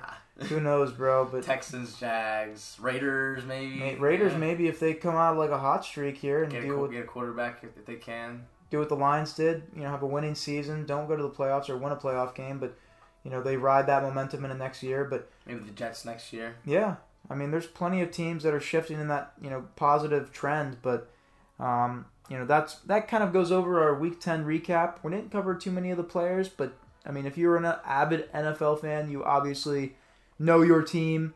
If we don't cover them to the perfect extent that you guys like, please let us know. You know, we have plenty of social media platforms at Tea Time Reports on Instagram, Twitter, Threads, TikTok, all that good stuff, uh, as well as YouTube at Tea Time Reports. We have some content coming out on there, so please, you know, show some support and love, but also send us some, you know, DMs or you know messages and tell us, yeah, hey, bro, like cover the cover the Ravens a little more, talk about their run game, you know, shit like that. You know, we we'll definitely listen and incorporate that into our coverage for sure. You know, we want to make sure everyone not we're not trying to appease everyone because that's not what media is about, but you know, we're supposed to be talking about, you know, what genuinely catches our eyes. us, yeah. Um, but you know, as listeners, we want to make sure the community is genuinely happy with what we're putting out there. So please, you know, don't be afraid to do that, especially if you're into these And we episodes. try to be unbiased with every team as well. Hundred percent. You have to be. Of course, we all, we all hate the Cowboys, but Fuck the I'll- Cowboys. but I'll go. I'll say this right now: the Cowboys are a good fucking team. Like, I mean, speaking of getting into some of the team rankings, let's transition into Yeah, our week yeah, post Week sure. ten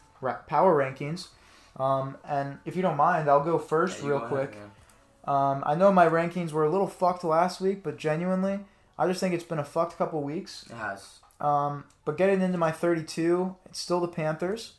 Um, 31, it's the Giants. 30, it's the Patriots. 29, it's the Cardinals. Still, I know they had a good game, but still, I just, I, I don't think they're very good still. Mhm. Uh, 28, it's the Titans. 27, it's the Packers. 26, it's Atlanta. 25, it's the Broncos. 24, it's the Bears. Could be high, but I, I'm Tyson uh, Badgett, Beijing. Bagent, excuse me. He's been uh, he's been pretty good, you know, as a backup, honestly. Doing what they're asking. Yeah, and then 25, I mean, excuse me, 23 I have the Rams. 22 I have the Jets. 21 I have the Raiders. 20 I have the Commanders. 19 I have the Saints. 18 I have the Chargers. 17 I have the Colts. 16 I have the Bucks. 15 I have the Bills. 14 I have the Steelers. 13 I have the Jags. 12 I have the Browns. 11 I have the Dolphins because I think that they are fake. Um, now this is where it gets juicy. The top 10 it's going to be very wishy-washy, so I apologize for that. Um, number 10 it's Seattle.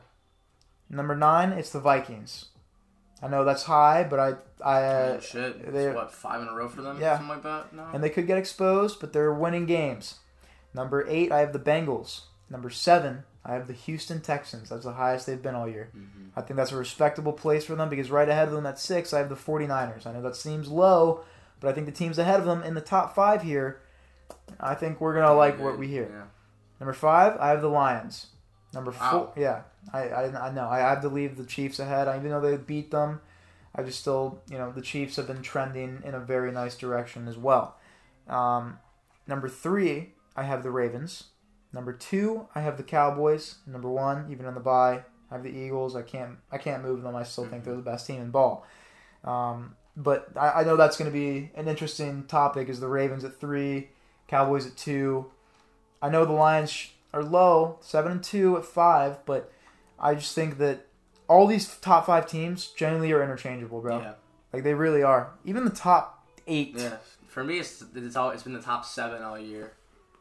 But go ahead, Lokes. Yeah, I'll start. I'll start. Um, number thirty-two. I, I didn't do tiers this week. I feel like the tiers are have been kind of getting a little bit redundant at this point. You know, you have your shit teams, your mid your mid teams, and then your kind of good teams, and then your Super Bowl contenders. So Yeah, that's pretty much what it's been all year. So it's just been funny to listen to you say like, "Yo, these teams are shit. Like, these this, these guys are shit." Like So- when you preface shit. So I guess you know I'll, these these four teams right here. I guess you can call this a tier. These are my dog shit teams. But 32, my team, the Giants. Let's go for Caleb Williams, number one pick. Give me him. Um, 31 Patriots, 30 Panthers, 29 Bears. That's that's the four like dog shit. Like yeah, uh, Yeah. 28 Cardinals going up four spots from last week. You know, still not like I said, still not a good team, but better with Kyler Murray for They're sure. gonna they're gonna keep trending up. Yeah. Um, 27 the Rams, 26 the Packers. I think they yeah they stayed put from last week. Um, 25 is the Titans, 24 is the Colts, 23 is the Jets, who are tied with my biggest followers going down going down from 18 to 23. Um, 22 is the Broncos, who I think could have been a little higher because at 21 I had the Falcons, and I think maybe you could have probably I could have probably put the Falcons under the Broncos. The only reason I had the Broncos a little high is because they did just beat the Beat the Bills. Bills, yeah. So, in And, Buffalo. like a pretty good win too. yeah. So yeah, maybe I would change that. Put the Broncos at twenty one, Falcons at twenty two. Um, but yeah, Commanders at twenty, which I, I I feel like that's a little low for them. Honestly, you know they're they're a middle of the pack team, but it's it's hard to like from here from twenty to like sixteen. It's all like interchangeable, I'd say. True. But 20 had the Commanders, 19 had the Saints, um, 18 is the Bucks going back up into the top 20. Um, 17, my biggest riser this week, tied for it, is the Raiders, who I think were also my biggest riser last week. Yes, they were. They were they were plus seven last week, plus six this week, so plus 13 in two weeks with Antonio Pierce. Shout out to fucking Jeff. Shout out to Jeff. Yes. Shout out to Jeff, bro. Shout out to Jeff. Yeah, So getting into my top 16 now. My other biggest fall of the week is the Bills going down all the way down to 16. And it, it's crazy to put them this low, but how can I not? You can't. They're I mean, five you- and four now. I mean, you can't not put them that low. that's what I'm saying. Yeah. They've had a really rough year. Um, the Vikings uh, are 15, going up two spots, going back into that top 15. Um, 14 is the Chargers, going down two spots. 13 is the Steelers. And that feels a little high for them, but they're six and three. Gotta Um, give them props. Exactly. 12 is the Seahawks. 11 is the Jags, who maybe I could have put this, the Jags under the Seahawks as well, but the Jags did win five in a row.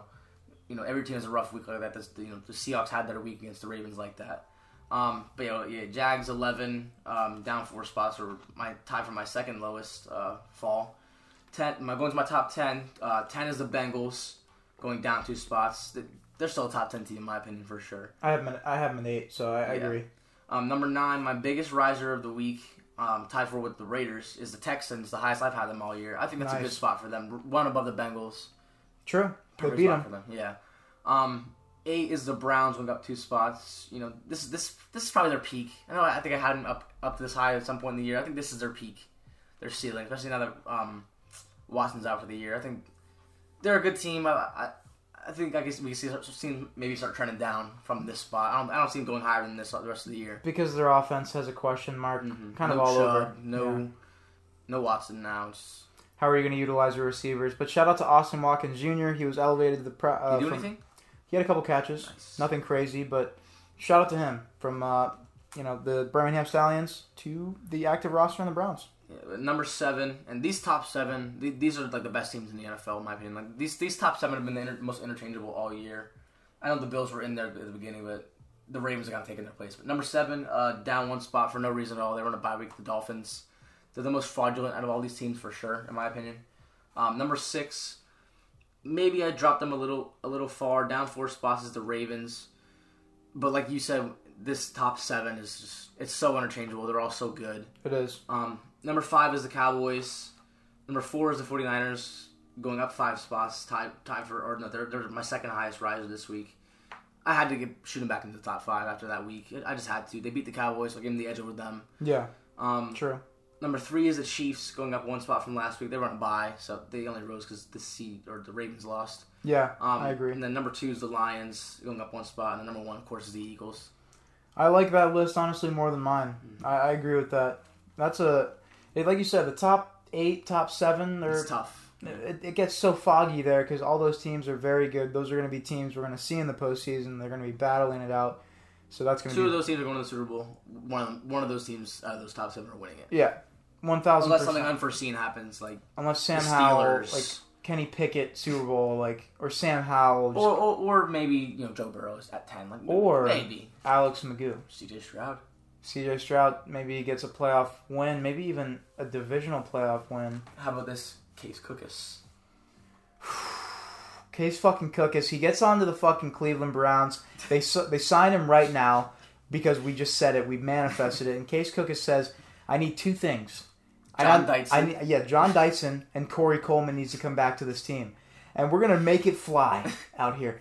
John Dyson's gonna be the starting right guard. Left tackle. Oh, oh, oh you know what? Fuck you know yeah. what? Put him at running back. Yes, bro. Make John Dyson a focal point of this offense. Fucking Nick Chubb's out, so fuck it. Put him at running back. Dude, yeah. Kareem Hunt's not not much less like not much weighing less than him. He looks fat as hell right now. But John no, Dyson. Yeah, John Dyson's getting a job as well with Case Cookus, and they're going to take this Cleveland Brown team to the Super Bowl and bring a ring to Cleveland. Cleveland for the first time ever. And that's all you need is Case Cookus Corey Coleman, and John Dyson for any offense, and you were pretty much riding high uh, and and riding the promised land. But I guess we can move into our predictions for Week 11 of the NFL's 2023 season.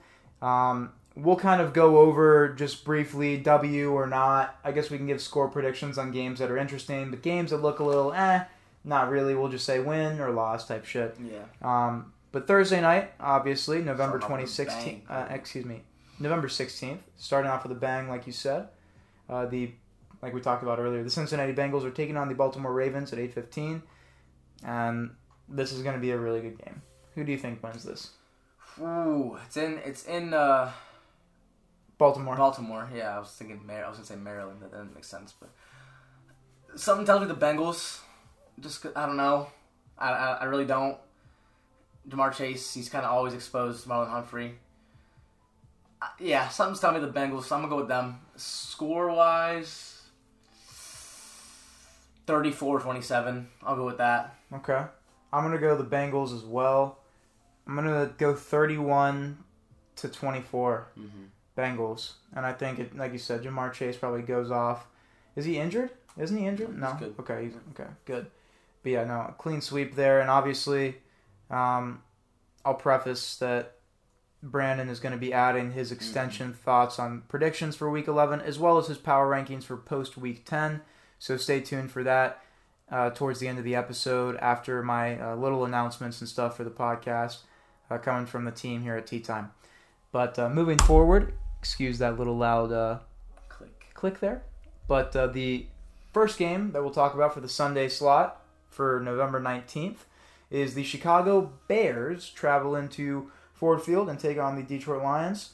I'm going to be taking. This is definitely a trap game because of Justin Fields. I don't think so. I, I do actually, because when these teams play, there's always some fuck shit. Really, not fuck shit regarding like uh, all the refs or anything like that, but just always very, you know, there's a little bit of a rivalry. happens, yeah. Um, but I'll take the Lions here, probably 24 to 14, I'll say Lions 43. 40 to three. Holy shit! Okay, so maybe bet uh, bet on the Lions heavy in this game, y'all. But um, and that's that's gonna be advice from Logan. We're it, again advising. We, we advise on picks and stuff, y'all. Don't be taking this shit to heart. We you know we talk about this genuinely most of the part most of the time for fun. But if we you know talking about some money on the side, you know, probably take the Lions and take some of their players and lineups and stuff. Um, Devin, or um, the under David right. Montgomery. Take Oh, the over on him. Oh yeah, revenge game. Exactly. Take the over on Reven- him. revenge game, and we talked about this prediction for this game uh, in the Detroit Lions episode. Again, tune in for that one. It's a couple episodes back. Um, we talked about the start of the season for them as well. But moving on to the next game is your team, Logan. The New York Football Giants take on the Washington Commanders. Uh, who do you think takes this one? Uh, Giants 40 to 3. Okay. I think Danny DeVito comes out and throws six touchdowns. Fuck. Dude, you just put that thought in my head, and now I like a guy that lives about 40 minutes from his stadium. His mom makes his bed.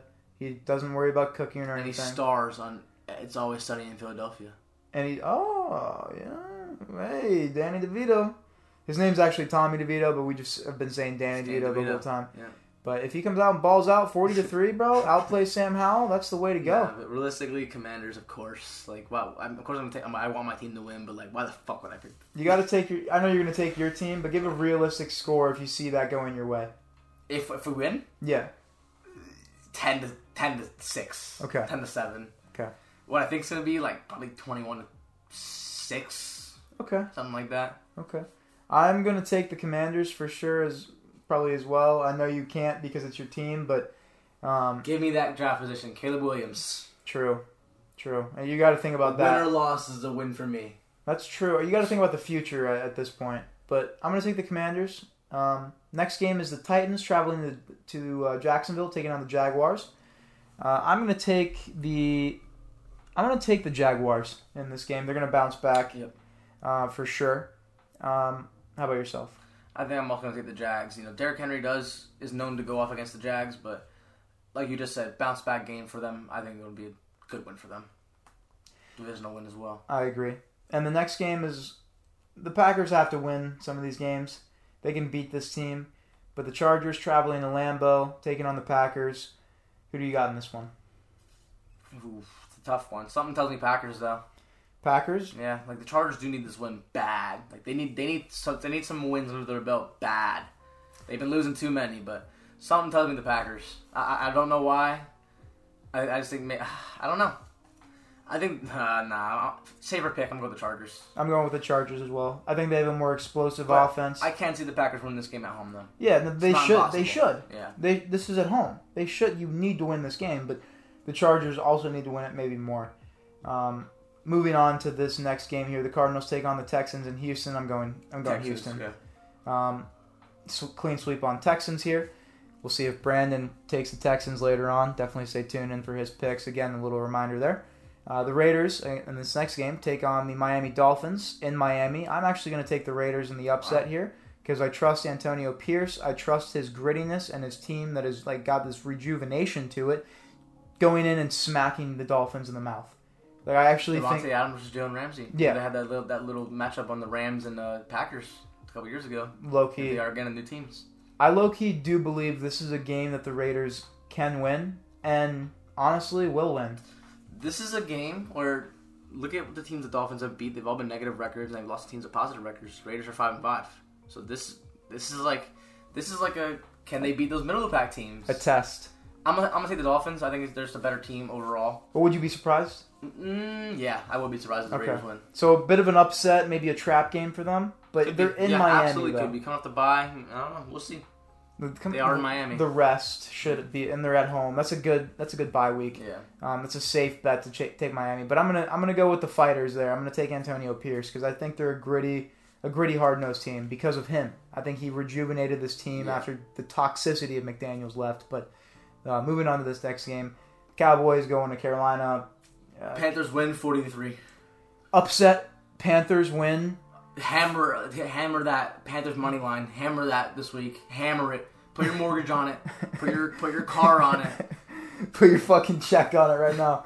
But uh, in all seriousness, no, this will be a like a Full 50, probably forty to three Cowboys. yeah a fifty point game from the Cowboys. Take the over. They'll probably just hit it CeeDee Lamb will themselves. just have another twelve catch, one hundred eighty yard game. I mean, they're fucking. Dax will have another four hundred yards. Like Their their backups of the backups are in on defense because of the injuries they've gone through. But yeah, no, Cowboys all the way. I hate the Cowboys, but fuck, damn that- good team. they are a good team. I hate to say that in the win. I it hate. sucks I need the Panthers to win too, but they ain't winning this game. No, they're, they're. What if they do, bro? Like, what if Bryce I'm just I'm- somehow? I'm, dying laughing. You know what? Fuck it. I'm taking the Panthers in an upset win, and you know what the score is going to be? Six to three Five, five to one. to two. Just, I'm kidding. I- And also, I, I do. I actually am going to take an upset here. I'm going to take Wow. the Panthers. Wow. I'm going to take the Panthers. It'll be like when the Cowboys lost to the Cardinals beginning of the year. Yeah, I think the Cowboys are going to get like low key, like Imagine. oddly exposed again. But uh, this next game is the Steelers traveling to Cleveland, taking on the Browns. I'm taking the Steelers. I think they have a better coach. I, mean, I think that's what it's going to come down to because each team is like weird, They're both good, but like great defenses but struggling on offense. So I, I think that this will come down to the coach, and I think Tomlin's just a better coach this that is field. this is the hardest pick yet for me. I don't know honestly. Uh, DTR starting. I'm gonna go with the Steelers. Yeah, It- The Browns are at home, but Pickett or I'm gonna go DTR? Uh, I mean, I mean, Damn, bro. Damn, bro. Pickett, bro. Right? Like, yeah, right. but like, but like, First round draft pick, right? like, right. he's not that good either. fuck. Ah, fuck. uh, I, I don't know. I trust. Jalen, I guess the, you go the running backs, Jaylen Warren and Najee a little bit better. Yeah, that- Kareem and Jerome Ford. And that that double head rushing attack is heating up good, as well. yeah. Um, but moving on to the next game, the Buccaneers travel to San Francisco and take on the 49ers. I am going to take the Bucks because I got to take I, I got to take an upset here. Taking them for not only your boy Austin, your, your brother Austin. Shout out to him and Adam. Um, but I'm going to take him for Rush as well. He's a Bucks fan, you know. And ta- taking the Bucks and Baker going into San Fran and doing what Tom couldn't do against Brock Purdy and solidifying a W for this Tampa Bay Buccaneers organization. And he's going to come out there maybe with a Miller Lite in his left hand and he's going to maybe take a swig. And you know what? That's going to induce a three touchdown game out of him. Mm-hmm. I'm predicting it right now. The Bucks are going to win 28 to 24. We're going to see that. I, that's honestly a realistic score. I can see the Bucks winning by, but I'm gonna hit the Niners, of course. Did I almost convince you? Or Nah, Ah, nah, ah, like, can, is could it be a trap game? Maybe. Could Prime it, time? Could it be a game where the Niners just walk over the Bucks? Yeah. yeah, okay. I'm gonna, I'm gonna say the Niners 30 to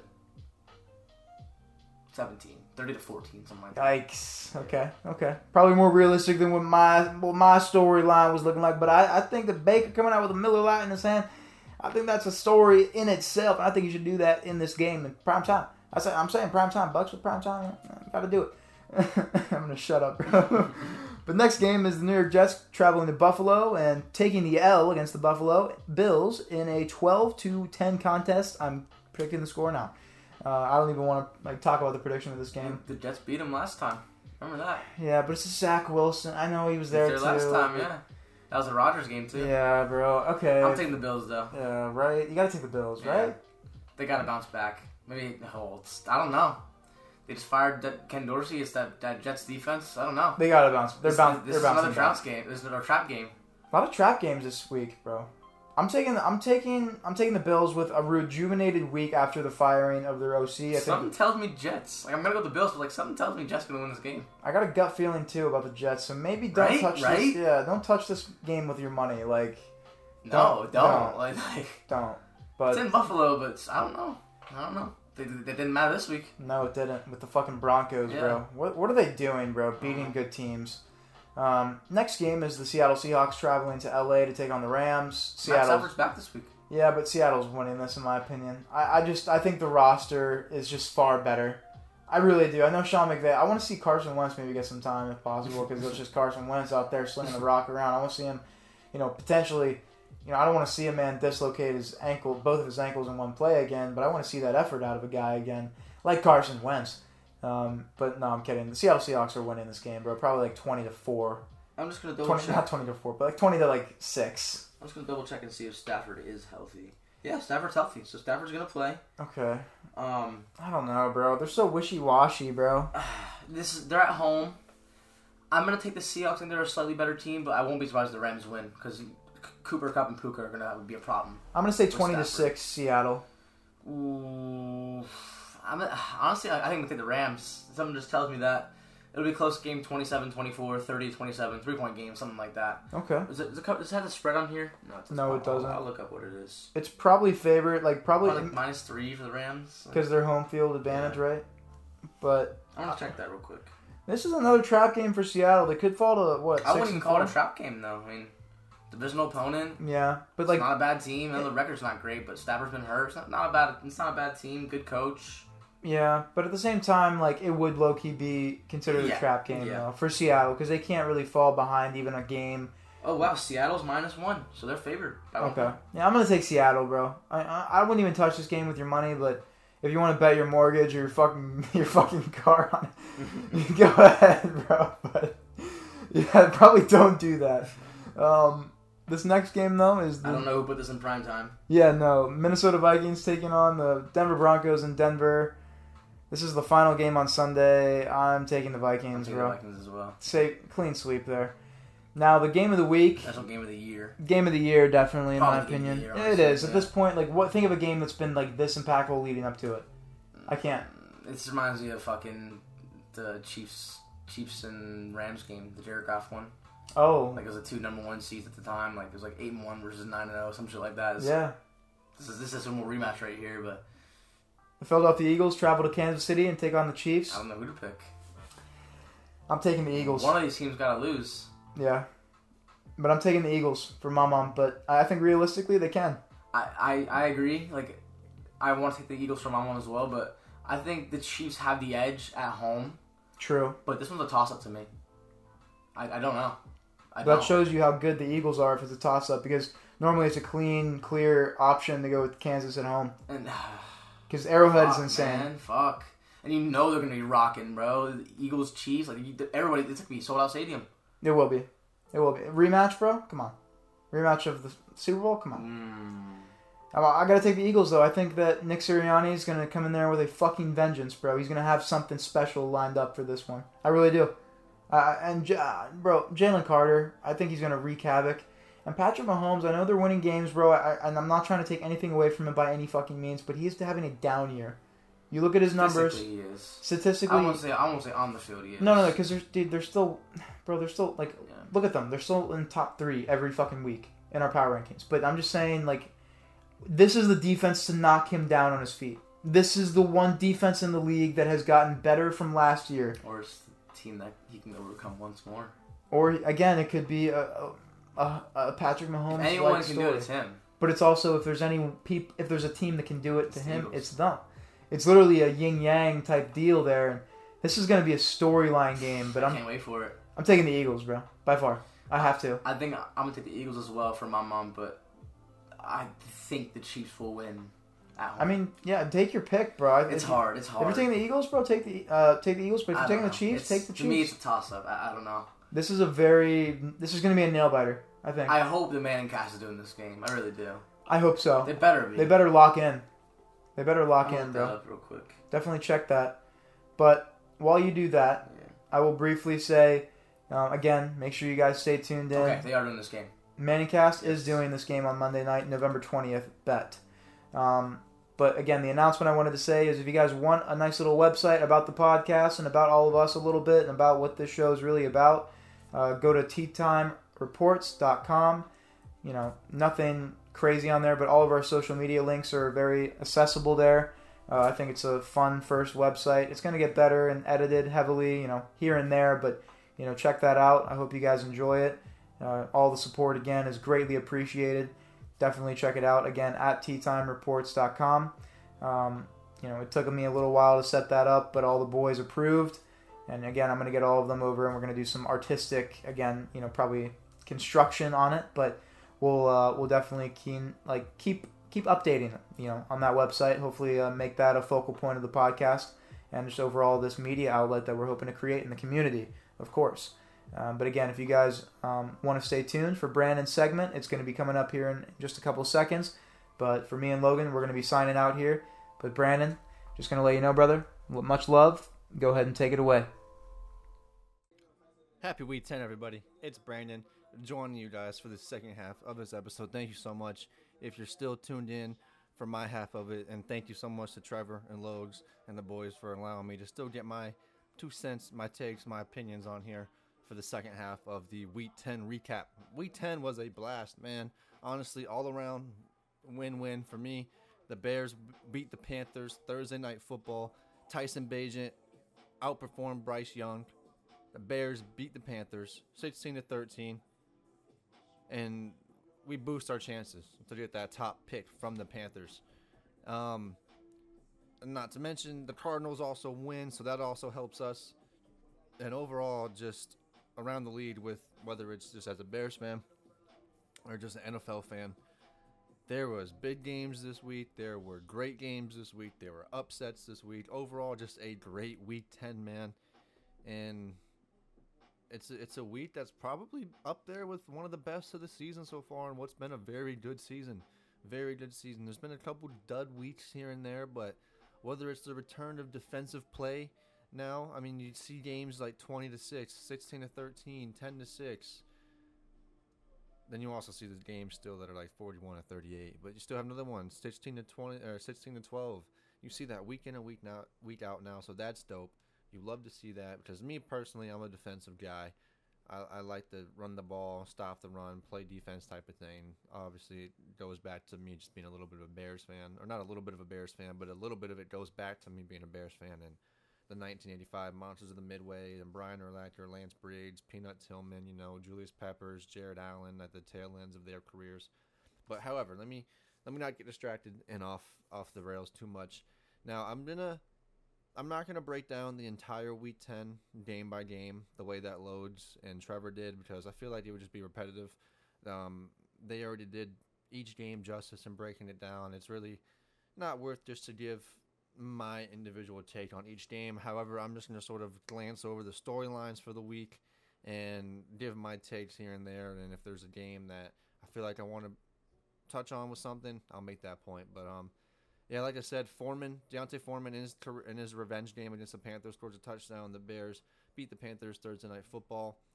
The Bucks end their four game losing streak, knocking off the Titans. Baker Mayfield just under 300 yards. The 49ers come off the bye and just smash the Jaguars, man. Ending their three game skid 34 to 3, bro. It's crazy. Every game they've won this year, all six of them, they've scored 30 or more points.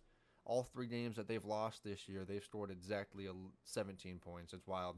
Um, the Indianapolis Colts go into Frankfurt and knock off the New England Patriots in what was a relatively boring ass game. CJ Stroud, man, leads yet another comeback game winning drive. This time not just against a team like the Bucks. This is Joe Burrow and the Bengals, man. He just went toe to toe with Joe Burrow in the Bengals and knocked him off, man, with a game winning drive, last second field goal. Wow, man, what a story he's becoming. The Vikings get their fifth straight win, man. 5 0 without Justin Jefferson, who looks to be returning this upcoming week, week 11. TJ Hockenson continues to ball out. The fucking shitty ass Packers lose once again. Oh, man, it makes me feel so good. I, I'm to say right now, I'm to predict that we finish above the Packers in the division this year. And I would consider the season a success if that happens, honestly. The Cleveland Browns, man, come down come back from down 14 in the fourth quarter, knock off the Ravens. That was one of those games, man, where like I predicted the Ravens to win, where it's like, damn, this is just really go either way. But now Watson's out for the season. That's something we're gonna have to look at as well. Um, but that's that's huge for the Browns, man. Like this is the top 10 team right now, man. It really is. There's talent all over the place. Even without Nick Chubb, they're still winning. And now Watson's out for the season, so that, they might be cursed worse than the Bears, man. Kyler Murray comes back and also leads a game winning drive in his return from ACL injury as the Cardinals beat the Falcons 25 23. The Lions and the Chargers in a barn burner, just like everybody thought. Keenan Allen erupted, 11 catches, 175 yards, two touchdowns. Amon-Ra St. Brown also erupted. David Montgomery blasted for a huge run in his return. Overall, just a great game, probably game of the week. Um, Lions got the victory there. Cowboys did exactly what they're expected to do. They've beat the Giants by a combined of 72 points in their two matchups this year. Dak Prescott erupts. Brandin Cooks erupts. Nothing much else to say for that game. Excuse me. And another sneaky game of the week. Um, Seattle Seahawks at home knock off the Washington Commanders 29 to 26 and just like anyone would expect Seattle has one of the best home records in all of football improving to 4 and 1 in that respective category then moving on to the Sunday night game, another one of those dud fucking boring ass primetime games.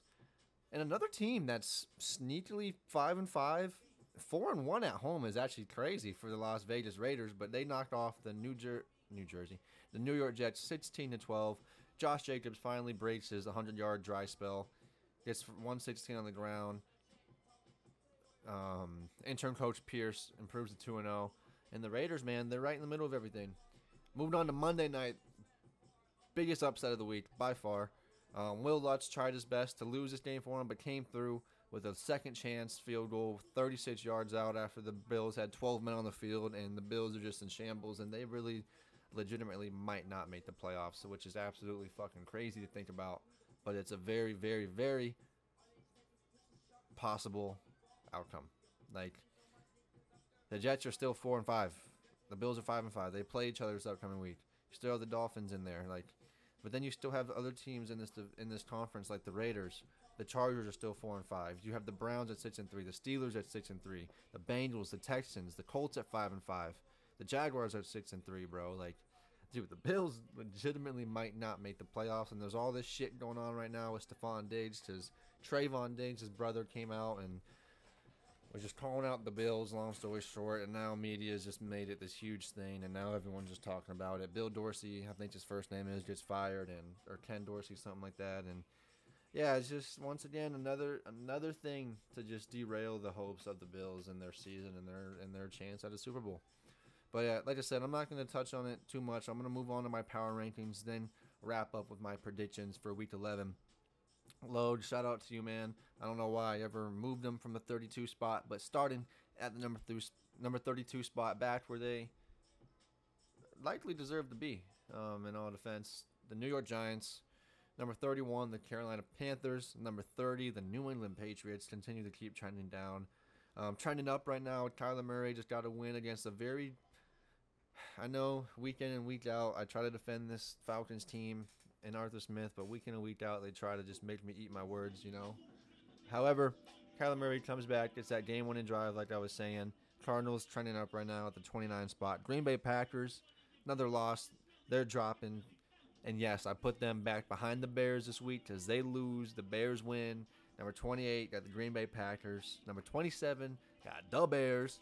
Number 26 trending down and down and down. This was a team that was in my top 10 just about a month a little over a month ago. Number 26, the Atlanta Falcons. Number 25, probably not going to move much from this spot at all the rest of the season. The Washington Commanders. Number 24, kind of similar to the team just prior, the Tennessee Titans. Number 23, trending down, the New York Jets. There's really not much else to say about them. It's the same thing week in and week out. Number 21 also trending down. Yes, they just got a win, ended their four-game losing streak, but they head into San Francisco this upcoming week 11. Got the Tampa Bay Buccaneers at 21, expecting them to lose again this weekend. Trending up a lot right now is Denver. They're up six spots from last week. Um, I even had this team as low as like 31, 32 at one point. They've even been 28, 29, but they're at 20 right now. The Denver Broncos, they're trending up. Number 19, the Indianapolis Colts. Number 18, the Los Angeles Rams coming off a bye week. I couldn't really do much with them. Then trending up, I've already touched them a little bit. The Las Vegas Raiders at number 17, just right outside that top 15 spot, and that's it's kind of crazy to think that I'm really considering them. But I'm I'm all in, man. I I like what Pierce is doing. They're getting number eight. They're getting number 17 involved. He's not stupid. He knows what to do. And dude, when you get the ball in your playmaker's hands you're going to have a chance to win more times than not, or at least just in every game you're going to be competitive and have a shot to win. So, and they're they're playing for him, man. They're they're rejuvenized. They're smoking cigars. Maxx Crosby is still himself. Look out for that team, man. Number 16, right above them, their division rival, the Los Angeles Chargers. Now, I haven't listened to any part of what Trevor and Logs have done for this first half of the episode yet, so I don't know any of their power rankings. I don't know any of their predictions. I don't know anything. I'm very curious to go back and listen to see where they have this team that I'm about to round out the top 15 with. And that is the Buffalo Bills at number 15. Like I said, man, they're just going downhill, dude. They're week in, week out. It's Andrews on the defense. defense isn't playing up to par. There's, they get uh, guys like Von Miller back. Still just isn't making that much of a difference because of how depleted they are. The run game just continues to be inconsistent. Josh Allen continues to be Josh Allen. Now there's there's the Stefon Diggs drama going on in town, and OC's out of town, and it's how long is it until McDermott's out of town? You know, how long is it until GM's out of town? You know, like obviously there's no equivalent to making it to four straight Super Bowls and losing every single one of them. But if there's a regular season and playoff equivalent, that's what the Bills are going through right now, man. You you hate to see it because it, it it's been, it was nice when the Bills are up there, you know. Like it got a little old at the at, at one point. I know Trevor's tired of hearing all about the Bills, but it was fun for a little bit, man. Watching Josh Allen and Stefon Diggs sort of take the lead by storm for for a little while. Moving on to number 14. Like I said, winners of five straight. Josh Dobbs, man, shout out to him. He continues to be one of the stories of the season. And this guy was also the backup quarterback for the Browns in the offseason. So just keep that in mind. But yeah, five in a row. They're looking good. They're getting Justin Jefferson back. Ty Chandler emerged as a solid back for them, a solid option for them in the committee with Mattison, and who's also dealing with injury. Look out for the Vikings, man. Number 13, Seattle Seahawks. Number 12, the Pittsburgh Steelers. They're sitting at 6 and 3, man. One of the worst 6 and 3 teams that you'll see. Um, some people would even argue that their 11 and 0 team from a few years ago, while Big Ben was still there, was even worse than this 6 and 3 team, which they do have a case, but still, nonetheless, very, very below average for a 6 and 3 team. They've been outgained in total yards every single fucking game, and they're 6 and 3. That's one of the craziest stats I've ever seen. Right above them, their division rival, number 11, is the Cincinnati Bengals, dropping five spots from me, man and that's because they just lost to the team that's above them and cracking the top 10 for the first time this season. Thanks to CJ Stroud, thanks to DeMeco Ryans, thanks to Tank Dell, Noah Brown, and the rest of the company. The Houston Texans are at number 10 in my power rankings. Number 9 at the Dallas Cowboys. Didn't really impress me much, like I said, with that Giants victory. Couldn't really move them up too far. Miami Dolphins on a bye week. They're sitting at number 8 not really going to penalize them much or move them around too much. Now, number seven might be a little controversial, especially because Deshaun Watson's out. But I have the Cleveland Browns right now at number seven. This is a week to week list, week to week league. They could very well by week 15, 16, 17 be all the way down by like 21, 22, you know. But right now, I got them at number seven. Number six, I'm still as high on this team as I ever was, the Jacksonville Jaguars. I mean, they, yes, I predicted them to win and yes, once you really think about it, they did face this San Francisco team that was a sleeping giant, for lack of better terms. They lost three in a row. They were on a bye week, and they're just sitting on it. They're just sitting on it. They're pissed. They're fueled up. They're ready to go, and they just came out and laid a fucking ass whooping on the Jaguars. However, I still got them at number six just because of the level of the, of the opponent and some of the circumstances. Not making excuses. I predicted them to win. They got to show out and compete, man. I've been hyping them up all season, but I'm I'm not falling off yet. I'm still riding them pretty high. But number five, the team I just mentioned, the team that beat them, the San Francisco 49ers, leaping back up from being out of the the. Uh, no, no, I had them at eight last week, but there was one point I had them at number 11 outside the top 10, but they've they've made their way back in at number five. Then number four, got the Detroit Lions. Number three, the Baltimore Ravens. Yes, they had a disappointing, tough division loss, and once again, Lamar Jackson is just showing that he can't win these games when it really comes down to it. Like, if he really wants to have an MVP season, this is an MVP game. Like how college guys have their Heisman game. This was one of his MVP games. You know, like you're up by 14 in the fourth quarter against division rival. You can't lose this game. You can't and they let them come back, and they they they ended up losing. He had two turnovers, maybe even three. I think he had a fumble. I'm not too sure. And this isn't the second time, and two of their losses have been to his inability to come up and make the big play late in the fourth quarter when they needed it, and instead he turns the ball over. But still one of the best teams in all of football, and I still feel can play with anybody right now. And like I said, they just lost to a divisional team, number one, and number two, the team that's at seven on my list, or yeah, seven on my list. So I'm not going to punish them too much. And I couldn't put them below Detroit because we saw what happened when they faced up just a few weeks ago. Moving on to number two. And once again, these two teams can be interchangeable, however way you want to see it. They faced up this week, so we're gonna have an answer, a definitive answer, in a standalone game. And number two, I got the Kansas City Chiefs number one, got the Philadelphia Eagles, man. Both teams are just playing another level right now. Both teams are looking great. Both teams coming off bye weeks, did not play in week 10. But the last time we saw both teams were very, very good performances. You had the Chiefs, obviously, in the Frankfurt game against the Dolphins. We saw that. Then we had the Cowboys in the Eagles game. Yes, the Eagles only ended up winning by five, but Hurts was playing with a knee injury and it, I mean they honestly very well could have lost that game and should have, but they didn't. You know they're playing their schedule. They're eight and one, four and zero oh now at home, but they're going into the road at Arrowhead, and I cannot wait to get into my prediction here shortly. But that rounds up my power rankings after week ten. So with that being said, let's move on to the week eleven predictions. Starting off with tonight's Thursday night game. Got the Cincinnati Bengals traveling to M&T Bank Stadium, Baltimore, Maryland. 53 degrees. Baltimore's favored by four points. Over under 46 and a half. They're taking on the Ravens. I'm gonna take the Ravens in this game, man. The only reason I'm taking them is because they just lost to the Browns the way they did.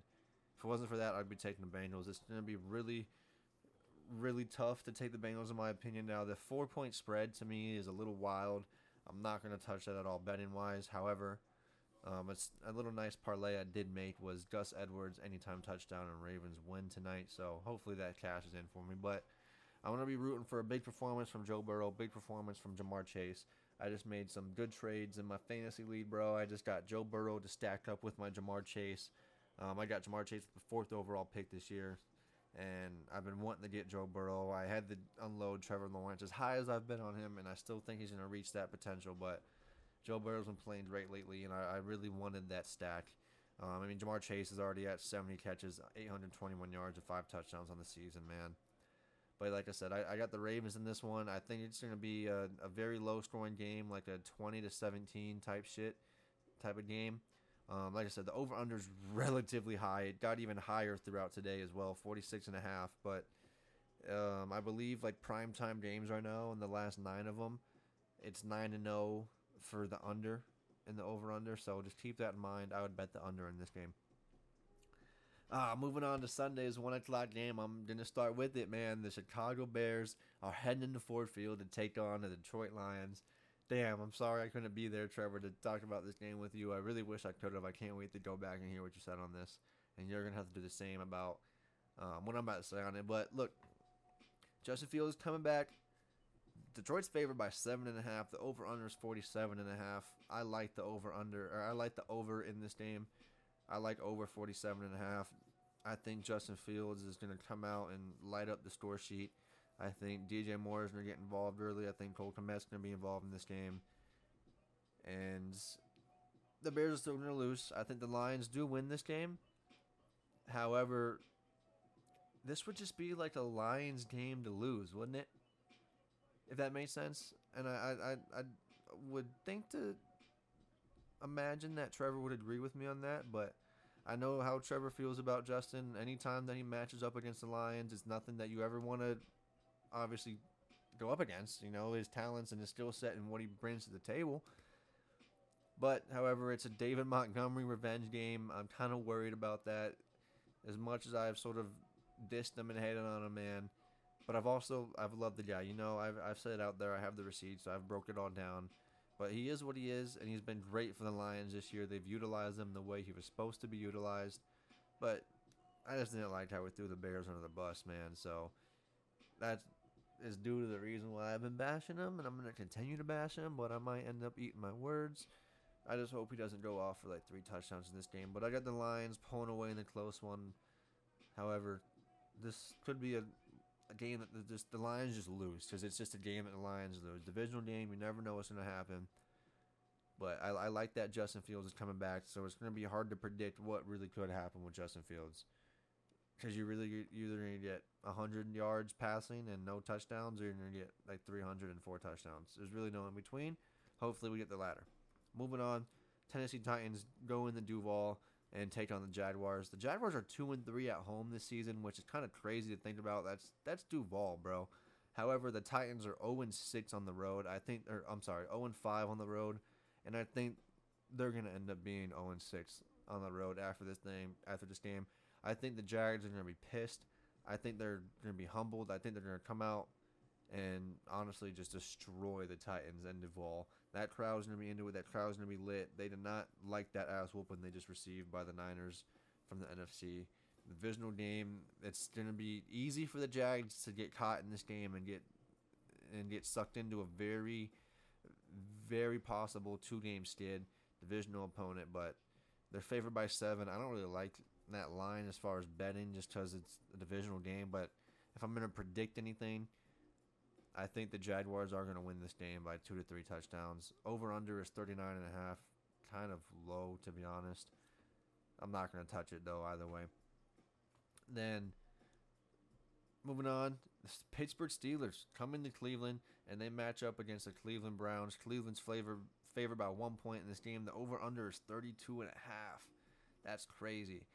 Not touching either of those, the spread or the over under. But I'm going to take the Steelers to win this game and pull out the victory as um, underdogs on the road and improve to 7 and 3 somehow, some way.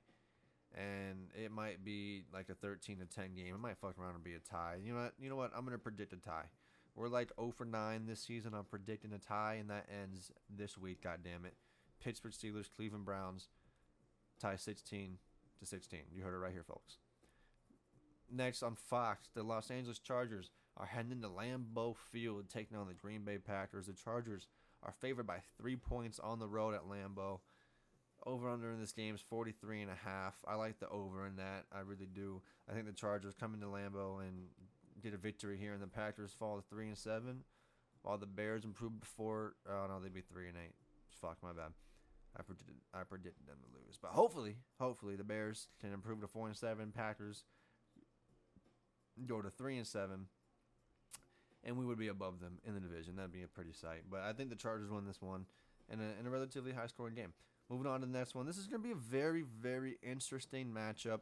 Another one of those games where a very poor away record against a very, very good, I mean, shit, perfect home record. The Las Vegas Raiders travel to Miami and take on the Dolphins. The Dolphins are 4 0 at home. I think they're going to win this game. I wouldn't be surprised if this is the upset of the week, or, and let alone just a very, very close game. The fact that Miami's favored by 13.5 is kind of wild. I would lean to bet in the Raiders plus 13, but 13.5, I'm sorry. But I think the Dolphins pull away with this one at home in Miami at Hard Rock Stadium. Moving on to the next 1 o'clock game, the New York Giants in another divisional matchup head to Washington, take on the Commanders, who are 1 and 3 at home. Kind of shocking there. The Giants 1 and 5 on the road. Washington's favored by nine.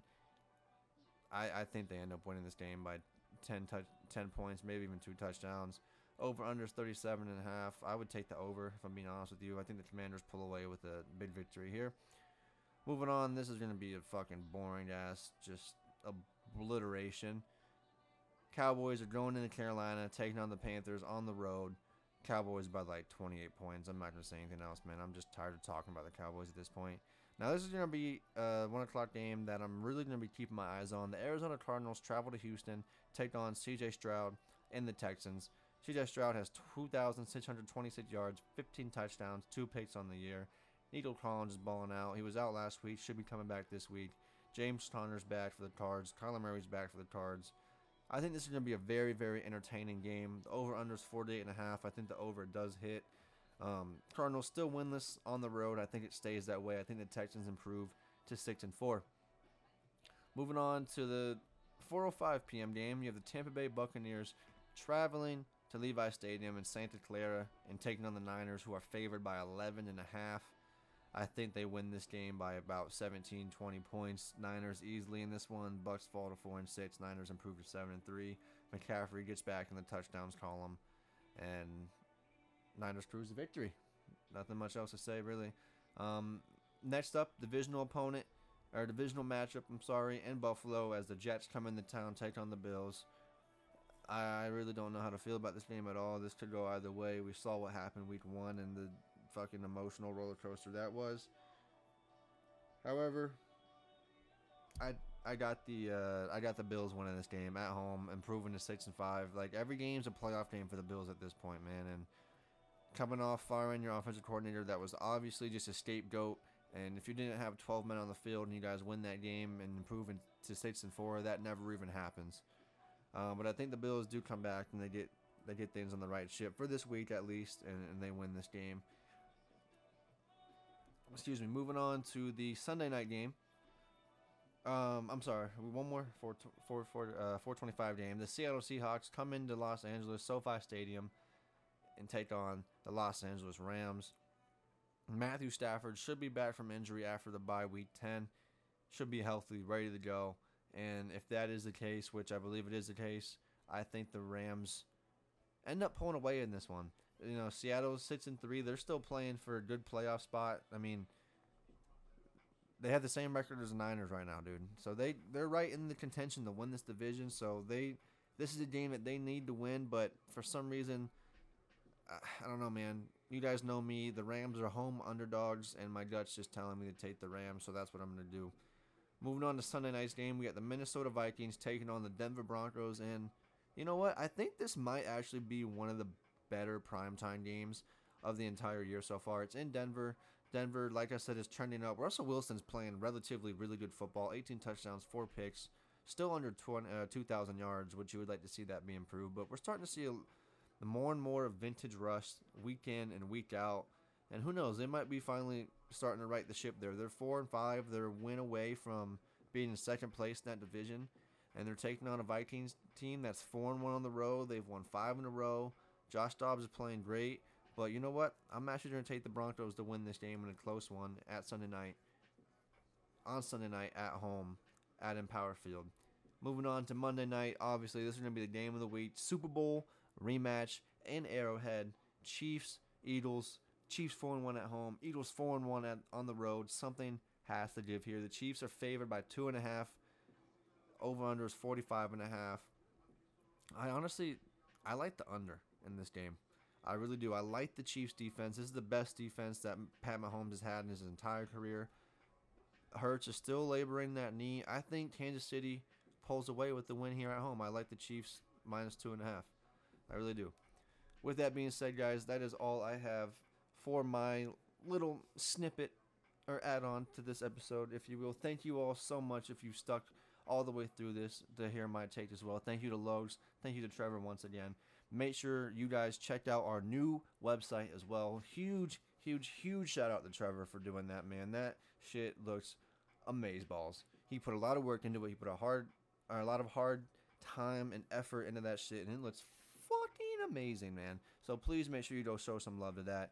Once again, as always, stay awake, take care, make sure you tune into all socials. We will see you guys next time. Peace.